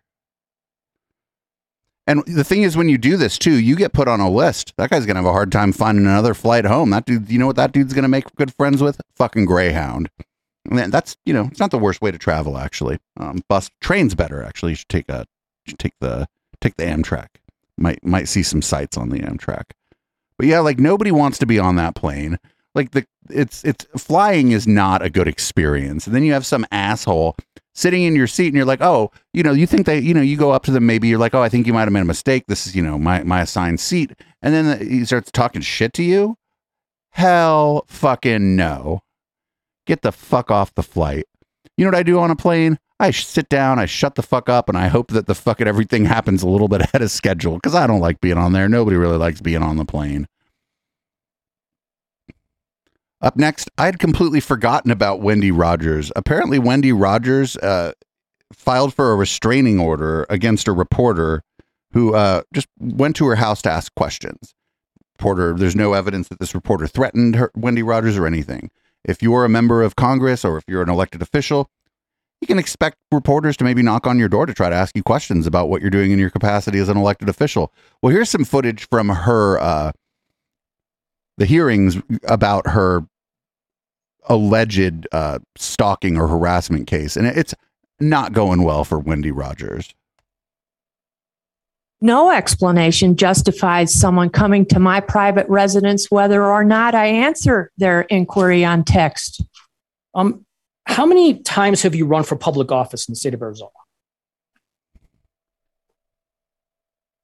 Judge, objection relevance. I'll, I'll, I I promise I'll tie it up, Your Honor. No, I'll, I'll allow it. Are we counting primary and general or cycles? Anytime that there will be a name on a ballot. I will generalize that answer to say I ran in six, uh, I have run in six cycles. And during those cycles, I presume you had campaign staff. It would depend on the scope of the campaign, but I'm a frugal campaigner, so very few staff, if any. Did you go out and search for votes yourself? Affirmative. I've knocked on tens of thousands of doors, more than you can imagine. Did all those people invite you to knock on their door? ah, I staff, if any. Did you go out and search for votes yourself? Affirmative. I've knocked on tens of thousands of doors, more than you can imagine. Did all those people invite you to knock on their door? Ah, I went as a campaigner, and they could have said to leave if possible. What I would do is leave my card and identify myself as someone who is campaigning for office. from the top rope hmm. because she was her claim is that just showing up at her house uninvited is harassment but by that like the door-to-door salesperson the jehovah's witnesses fucking your neighbor if they're like w- wondering if everything's okay because they haven't seen you in a little while um fucking anybody somebody that knocks on your door thinking they're in, then at a different house they're harassing you too. Good fucking job attorney there. She was like ah. She's like that was the that was the you got me. Here's a little bit more from that hearing so fucking great. So fucking great.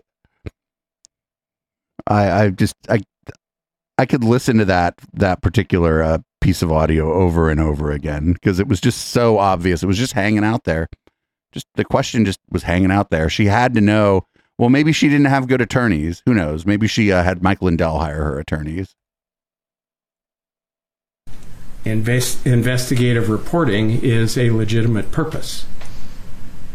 It just is. And you may not like the questions that are asked to you, and you know you went through, uh, you you you uh, achieved uh, having her not contact you at your desk in the Senate. You achieved that in the Senate. Uh, investigative reporting is a legitimate purpose. So I don't think there is a series of uh, events, a series of acts over uh, directed at Senator Rogers that would cause uh, a, a reasonable person to be seriously alarmed, annoyed, or harassed. Doesn't meet the uh, reasonable person test to me, and there was a legitimate purpose uh, in my mind. So I'm going to dismiss this. it didn't even matter. They didn't even need that question. I'm pretty sure that that, that was going to be dismissed because what the judge said is right. Like, a, a, an investigative reporter will knock on your door if you're a public figure. You can choose not to answer the door. But my my take is, I, I think she answered the fucking questions too. So it's not like she was like hippity hoppity, get off my property or whatever the fuck. She like answered the questions and then didn't like basically how the reporting was done after done after that. That's amazing. So, in case you're unaware, the Wisconsin State House is uh, controlled by demons. I don't know if you knew this, but we're, you know, everything old is new again, and we're doing more satanic panic shit. Here we go. This is uh, from Right Wing Watch. So, uh, as as always, shout out to Right Wing Watch.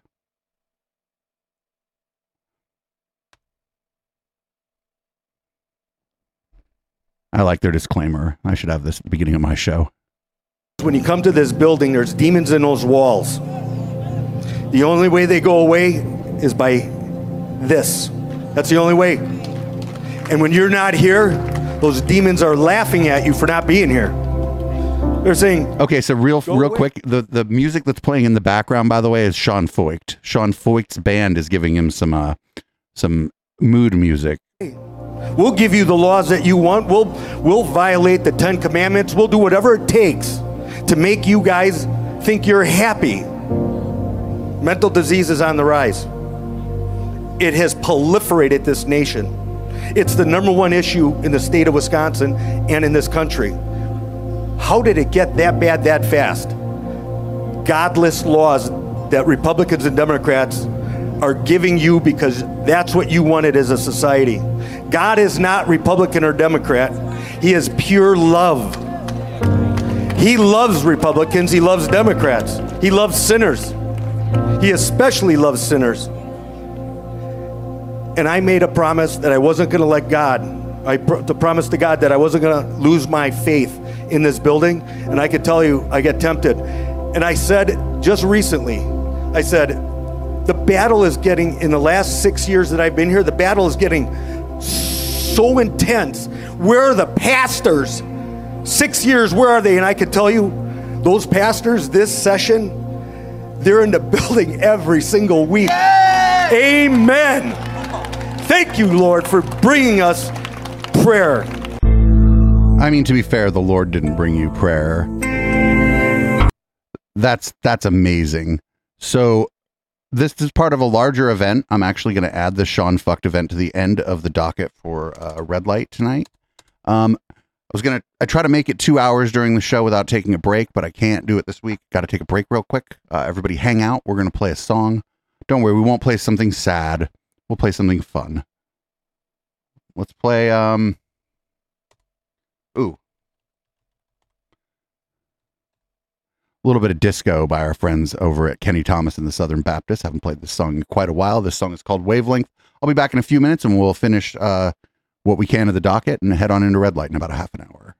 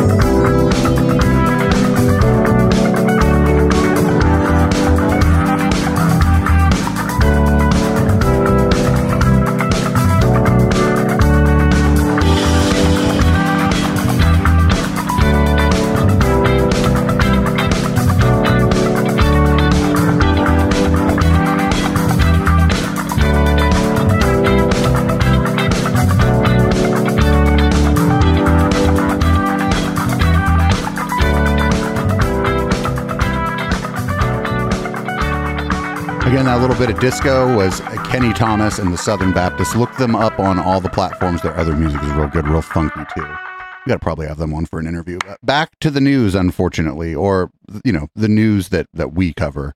Maybe maybe this isn't just the news here, right? it's something else that we do here on Sundays. So Maricopa County has a lot of problems, but now fucking Laura Loomer showed up there. Great, right? Hey everybody, Laura Loomer here reporting from Washington, D.C. in front of the International Spy Museum covering the secret election summit that I've been reporting on, this exclusive story that I broke on my Substack about this summit being hosted by a group called CEIR, that stands for the Center for Election Innovation and Research. It was founded by a radical left-wing activist who receives funding from George Soros and Mark Zuckerberg. His name is David Becker. And inside the International Spy Museum today, elections officials, who knows, maybe your own Secretary of State, maybe your own supervisor of election is meeting inside this museum behind closed doors at a secret summit that is invite only in a total lack of transparency. And what are they discussing? They're discussing the 2024 presidential election. Hey Bill, how's it going today?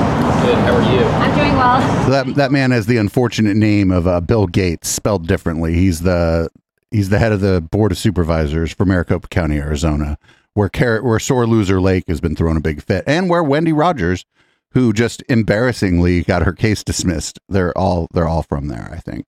Laura Loomer, and you know, I was wondering, uh, as a Republican and an election official in Maricopa County, why are you attending a partisan conference hosted by David Becker, who is funded by Mark Zuckerberg and George? Yo, you're blocking his way. Can you answer the question?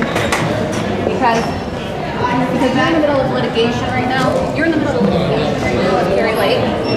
Bill, you're in the middle of litigation right now with Kari Lake. Don't you find it to be inappropriate? Kids on that side.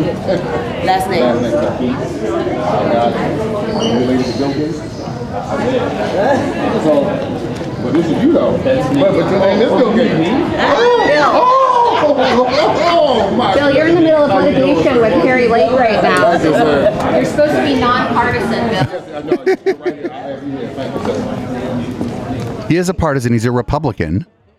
If you enjoyed this report or you want, I mean, that wasn't really a report. please be sure you subscribe to my Substack today. You can subscribe at Laura Loomer. No, no, no. Don't subscribe to her Substack today. It's free to subscribe. But if you want to support my independent journalism, you can always upgrade your subscription to seven dollars. No, don't do that. Seventy dollars per year. Also, please be sure that Oh, you're wait, this is just a commercial for Laura Loomer. We're not watching the rest of this. at Laura Loomer so that you never miss any. Yeah, no, no more, no more of the commercial for Laura Loomer. I feel sorry for that guy, mostly because his name is Bill Gates, and everybody's freaking out about Bill Gates during the uh, during the pandemic or during the height of the pandemic. People still be freaking out about Bill Gates, and to be honest, Bill Gates is kind of a piece of shit.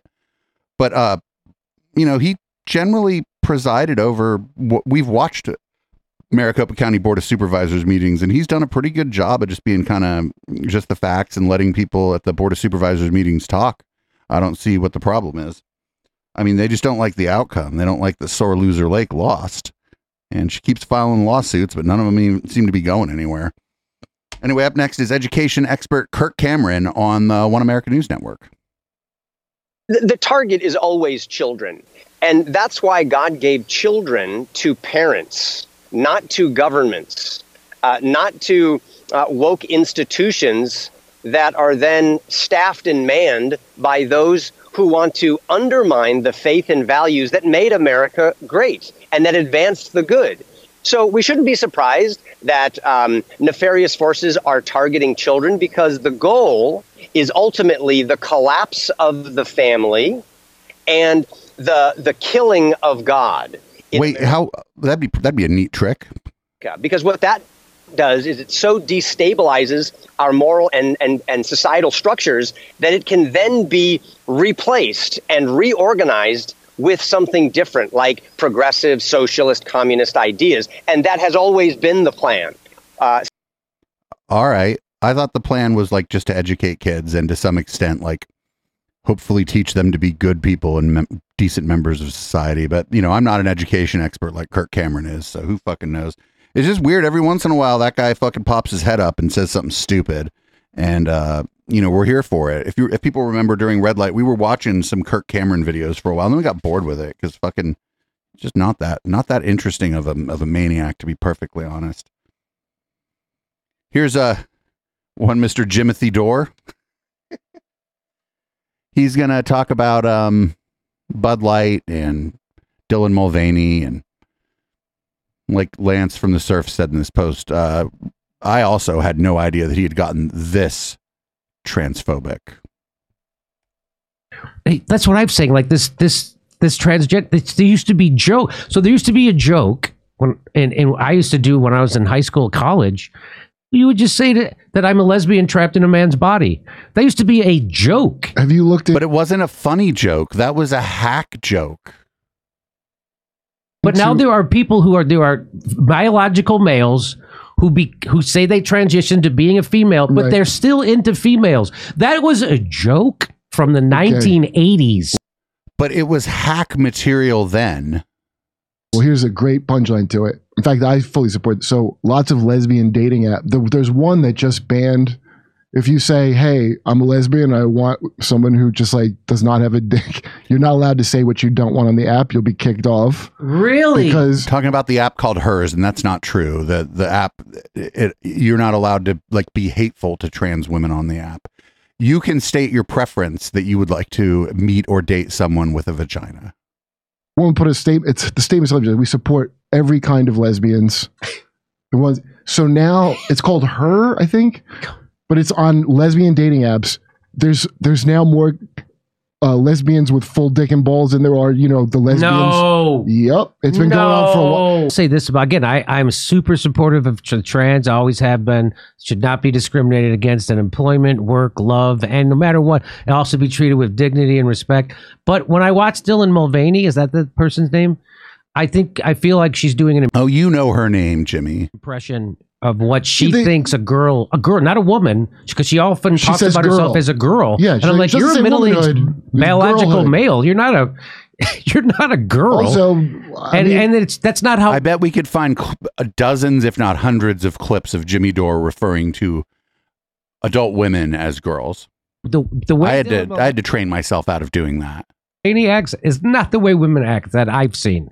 So I'm not saying she's not a woman. I'm just saying that it appears to me that she's doing an impression of a woman. Well, am I first of allowed to say these things? I don't even know if I'm Well, allowed to I- say this. I don't- Well, you are, which is, I mean, that's the. I think she's better than a So woman, just too. not on the not on the the, the lesbian dating app. As they say, she's a hundred. plus. She's a, yes, she's a hundred and five percent woman, if you know what I mean. But the No, I don't know what you mean, but- but it's none of that was funny. Your joke from the '80s wasn't funny. It it it wasn't it wasn't funny then. Like that was like also that wasn't like a joke comedians were telling. That was a joke that like people would tell, or not even a joke. Like they'd meet a lesbian and be uncomfortable or whatever, be like, "Oh, I like women too. I'm kind of like a lesbian." And I mean that that was fine. You know, I figured that was probably fine.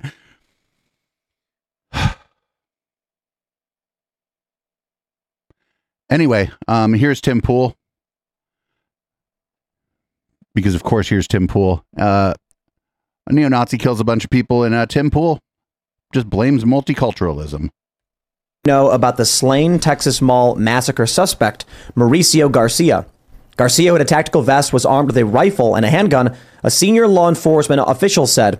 Authorities said he was a suspected neo-Nazi sympathizer. Now, this story is, it's a tragedy. It's unfortunate. And um, we have, unfortunately, too many of these stories that uh, end up happening in the media. Or I Wait, no, this didn't. This story, Tim. This story didn't happen in the media, Tim. Tim, this story. This is a thing that happened to people, Tim. It didn't just happen in the media. This is like I joke around about having content brain, but this is this is content brain here. This is a the, a disgusting manifestation of content brain. People were summarily executed for no fucking reason, and Tim's like, "Oh, there's a story happening in the media." No, motherfucker, it happened to people. Some of them aren't people anymore because they dead.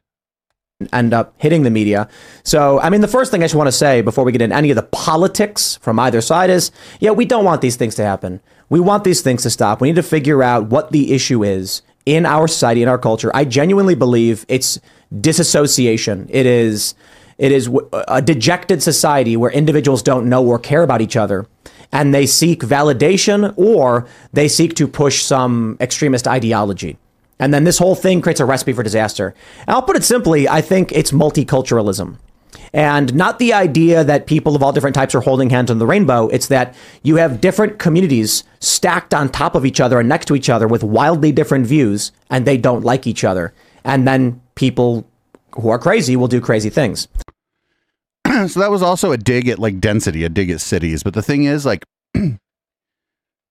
cities have been getting safer since the 90s. a little uptick in crime, sure, but cities are where people go to get rid of these prejudices. They don't even know that that's why they're going to the city in some cases, but you just find like per capita, you're going to find a lot less people in a big city that, that even know what religion their neighbors are, or even know like what like country of origin their neighbors' ancestors come from, right? They're just like, that's just Bobby.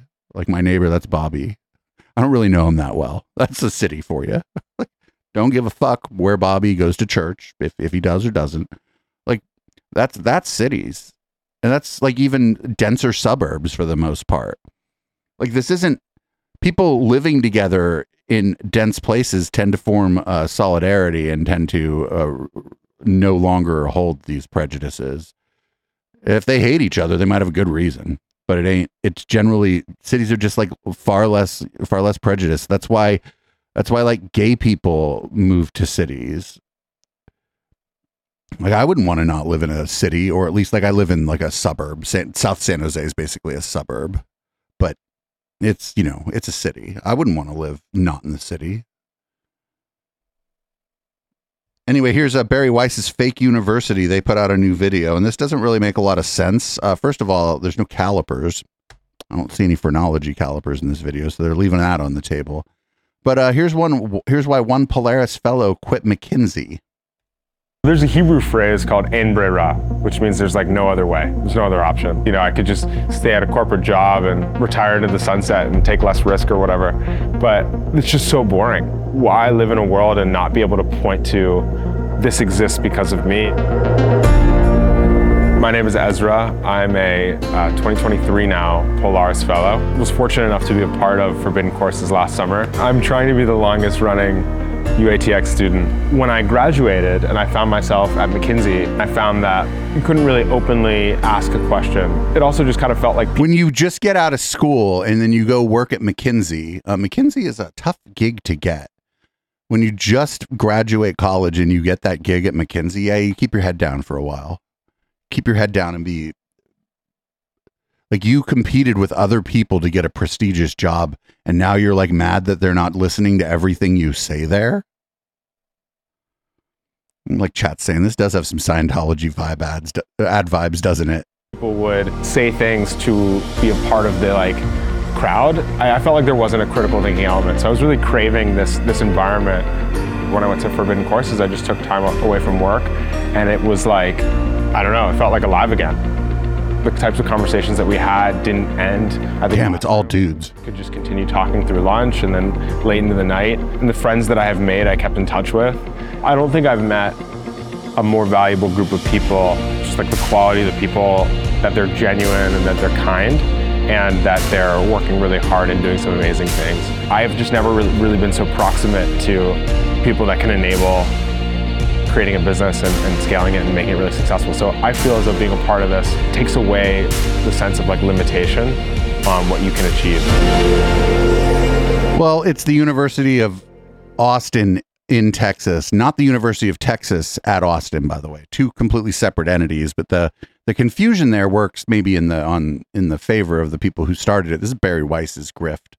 Um, I'm to pull up a I'm gonna pull up a meme I made about this real quick. I don't usually do this during the podcast because people like watching the uh listening on the uh on the, like Spotify and shit don't really get it, but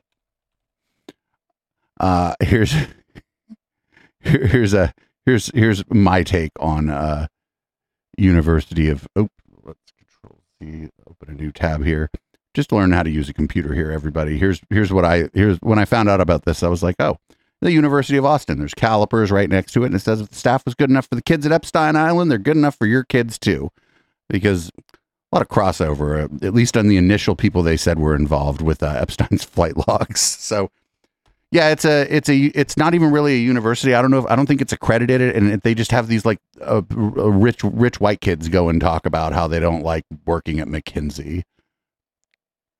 My God, one of the most prestigious firms in their sector doesn't just want to hear your opinion about everything.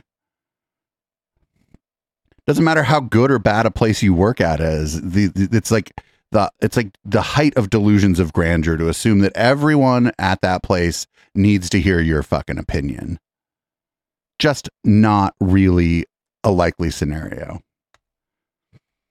Up next, surprisingly enough, not a professor or teacher at the university uh, at the Austin University, Texas, or whatever the fuck they called it. Uh, it's Candace Owens, and uh, I just put on uh, my docket. It was like whatever, Candace. So I don't know what sh- I don't know what she said here, but we're gonna we're gonna find out together. Tennessee Girl 79 said, I'm proud of you, Candace. Not that I'd expect anything less. What we need is more people standing up to these entitled brats and woke idiots. I have a friend with Tourette syndrome, and that is not how they behave. Nobody with Tourette's thinks about being TikTok famous. That is correct. Before she began all of this, she said, I'm going to be TikTok famous to the police officer and calmed down. Suddenly, her mental illness seemed to get into check when I yelled at her. And we need more public shame. I'm a big believer in public shame. What? And I'm glad that you guys got to see this circumstance happen because just so you know, I don't just talk the talk, I walk the walk. I am the number one Karen in society. I go around and I shame people perpetually in public because the way that they behave, especially at airports, there's just no decorum. It needs to be shamed. More shame, guys, not less of it. So uh, she told a story. I don't know if her story's true about like whoever wrote into her. Like, I I didn't go and look at the video, but it's my guess here is that like someone uh, who suffers with Tourette's was being abused maybe by a police officer and said, oh, uh, they said just popped off at the mouth because their phone was running. They're like, you know, you're going to make me TikTok fam- famous with what you're doing here, and that's you know like I said, if you're being arrested, shut the fuck up. We said that very beginning of this show, but you know, that's not really incriminating, I don't think. So I don't know what Candace is doing right there. Um, just I guess, you know, she's like, we should be shaming people with disabilities for talking back to the cops. I mean, I guess. Okay. Sure. Ooh, we're almost there. We're 13 minutes to red light, everybody. We're gonna make it. We're gonna make it. I'll also no Nick Fuentes this week in red light, I don't think. Here's tiny dancer Ben Shapiro, nuclear proliferation expert. Jen says, Hey, Ben, thanks for everything you do. As a Japanese guy, the growing aggressions of China, North Korea, and Russia are very concerning. My question regards Japanese defense. When the former Prime Minister Shinzo Abe mentioned that Japan should consider hosting U.S. nuclear weapons, the current Prime Minister, Fumio Kishida, denied it, openly said he would not even consider it. I personally thought it was a stupid move because whether we actually host it or not, I think it might restrain China and other enemies from making aggressive military action if Japan starts discussing it. Do you think? Except that China might think that uh, that Japan having a bunch of uh, American nuclear weapons just kind of sitting there would be an act of aggression by the United States. Japan should host U.S. nuclear weapons at this point. What else can the Japanese government do to protect the territory and other allies from countries like China and North Korea? I always enjoy your show in Japan. I'm looking forward to hearing your answers. Thank you. Yeah, I mean, absolutely. I think Japan should should do that. Uh, First of all, I, I think realistically speaking, the United States extending its nuclear umbrella to include allies like Japan is a smart move because otherwise, eventually, those countries are going to look at, at China and say, we'll get a nuke on our own. Uh, by the way, this is what many countries have done when they don't feel sufficiently protected by the United States' nuclear umbrella. Yeah, they just nuke other countries on their own. Developed in secret a nuclear program is because they did not feel protected from their Arab neighbors. And so they developed a nuclear weapons program in secret. You're seeing a lot of countries right now who are attempting to ramp up their nuclear program specifically because they feel insecure. Insecurity breeds nuclear proliferation. One way of preventing nuclear proliferation is extending America's nuclear umbrella. Um, he's just describing an escalation of tensions with China, right there. That's not smart. Like I'm not a, I'm not good on foreign policy. I'm just going to say that it seems like if I was um, working in the Chinese government, maybe in their defense department or the uh, equivalent, what they whatever they call their defense department, we're like, hey, um, it looks like the Americans have put a bunch of uh, nuclear uh, nuclear capable missiles in uh, Japan, and then they'd go, they would say, well, that's oh well, we better we better respect America. No, you're gonna fucking ramp your own shit up. It's this is this is how fucking wars start.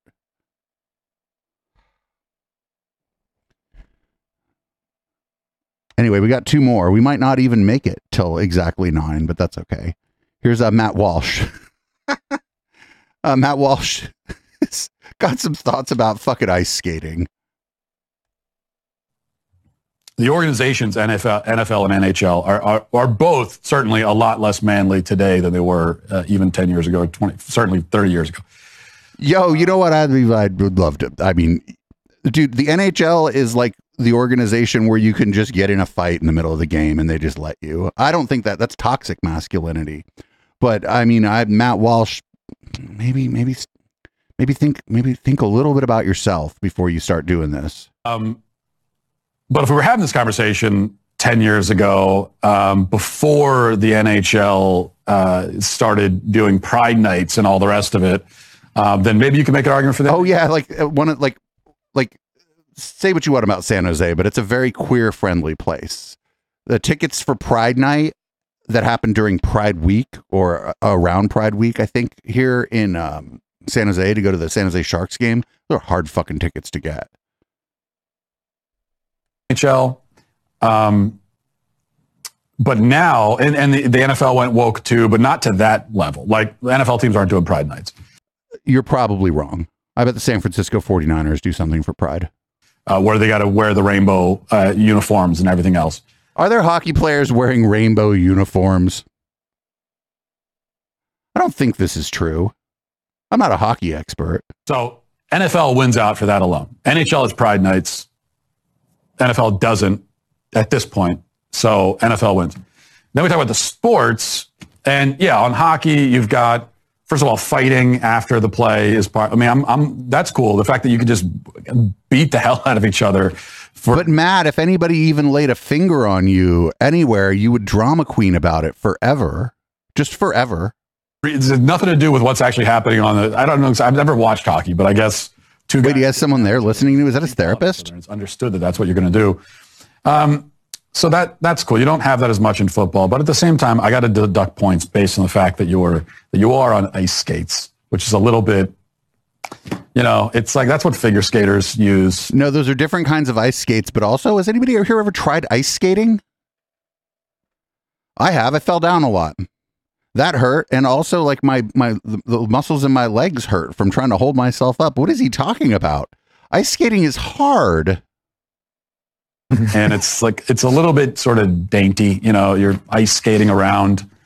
Yes, that's what I think of when I think of hockey as dainty. You can never you can never be fully manly on ice skates or on it's like on rollerblades. How manly? you you could do a version of of uh, I mean roller hockey's a thing, right? Um, and that could be fun, I guess. But you're still in rollerblades, so Oh, dude, this guy, this guy was this. I guarantee you that this guy's of the right age. This guy was big into rollerblades. You know, I like his fucking guest is just like, uh huh. Is that his guest or I, I? I I know it probably isn't, but I'd like to believe that's his therapist.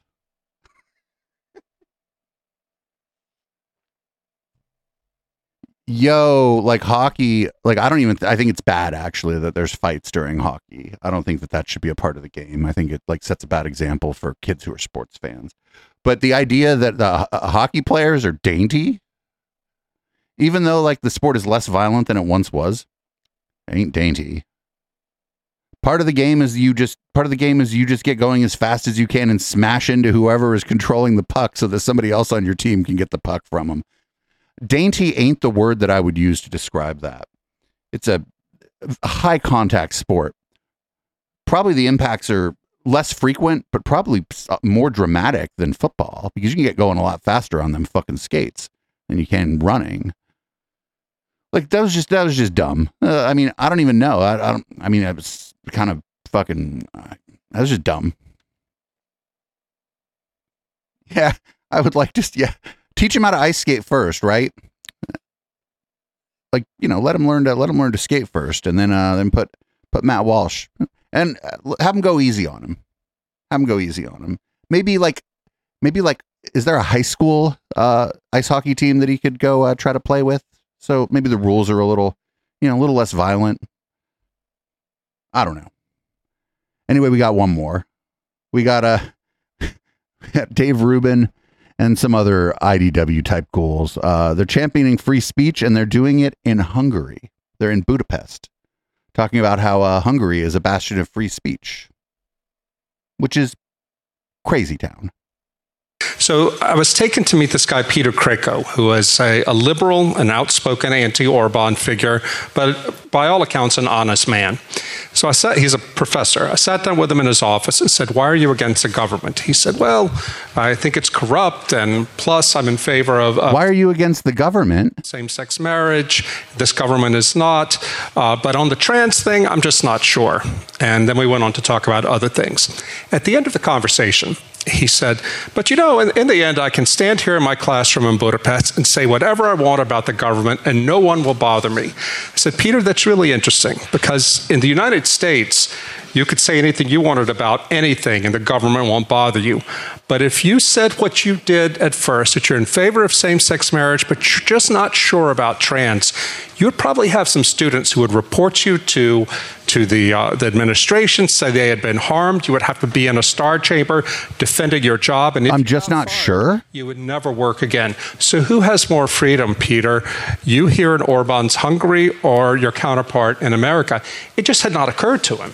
Yeah, that's that's like all this, all the all these uh, professors who have people are getting mad at. They're just like, oh, I just don't have enough information really on this matter, and then the fucking everybody loses their mind. That's what's going on, right? Everybody.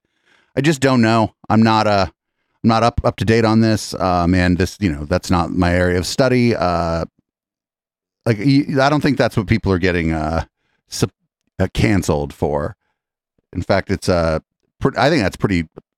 I'd be fine with that if I was like at a dinner party and I brought it up and somebody's like, "Oh, I just haven't really looked into it. I don't know that much about it," and I'd be like, "Oh, okay," and I'd just fucking let it go. Dinner party, classroom, whatever. I think you can. I think you can actually get away with saying I don't know here in the United States. I feel like feel like there's no problem telling people you don't know that you don't have enough information about a certain matter. I don't think any I don't think professors are getting canceled for that. Here's more from that same event on top of the fact that it's actually manipulated information in ways that we don't understand as as Elon talked about you know not only did the government uh, have access to Twitter, but he also had activists at the company writing code, so he still doesn't know how to unfurl all of that. That when I when I met with him a few months ago, that was my main takeaway. It's like it's not just that he had to buy this thing and correct it. He has a he has a ship that is that is completely rotted on the inside, and he's not even sure if that ship uh, needs to be replaced altogether rather than just fixed. Yo, Dave Rubin is like, remember when Elon was like, "Oh, we're gonna have to do a complete code rewrite." And then in the space he was in, somebody who was like either currently working for Twitter or a former Twitter employee said, Well, what part of the stack don't you like? Well, you know, what part of the stack is the problem? You know, where are we at? And then Elon fucking was like, because he didn't know shit. He didn't know shit about that. And not for nothing, like all these all these social media platforms are resting on a resting on top of a lot of open source software that the company didn't create and uh, hopefully they're you know hopefully they would be better stewards of the open source community by donating more to the or giving more back contributing more upstream giving more of their money. But like the foundation the foundational code from twitter is all open source stuff that uh, people have been working on for decades. And elon fucking probably didn't even know that. And so when the, he he was asked about like what part of this code are you gonna are you gonna replace or whatever he didn't know because he didn't fucking know. And He's not in there trying to fix everything. Elon's not a software engineer. Like, Dave is so fucking dumb. Dave is so fucking dumb. We should be glad, though, that Dave Rubin is really dumb. And I think we're going to leave it there. Thanks, everybody, for hanging out for the podcast part of the show. As always, live viewers, don't go nowhere. We got some uh, great stuff in red light, actually. We have uh, one another cop video of, of cops and goats. We got a uh, Trump won by 19 million votes. We got by stock in Lindell TV. We got the real reason Bed Bath and Beyond went out of business. We got uh, QAnon and disinformation. We got Alex Jones talking about false flags and drone drone strikes, and then of course uh, JFK Jr. doing a bit of a Scientology and talking about SSRIs and uh, mass shootings. And um, as always, this would be Boomers by Periscope. Change the contents of my drink, change the colors of the lighting in this room, and uh, we'll be back with red light.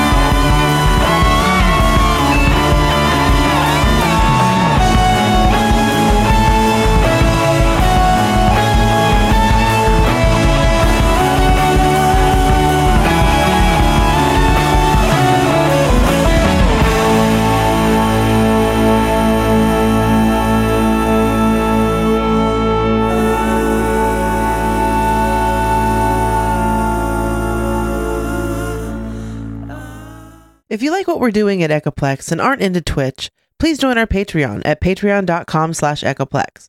For $5, you can get every show from beginning to end sent to you as an MP3, even the stuff we bleep out because it's too spicy for Twitch.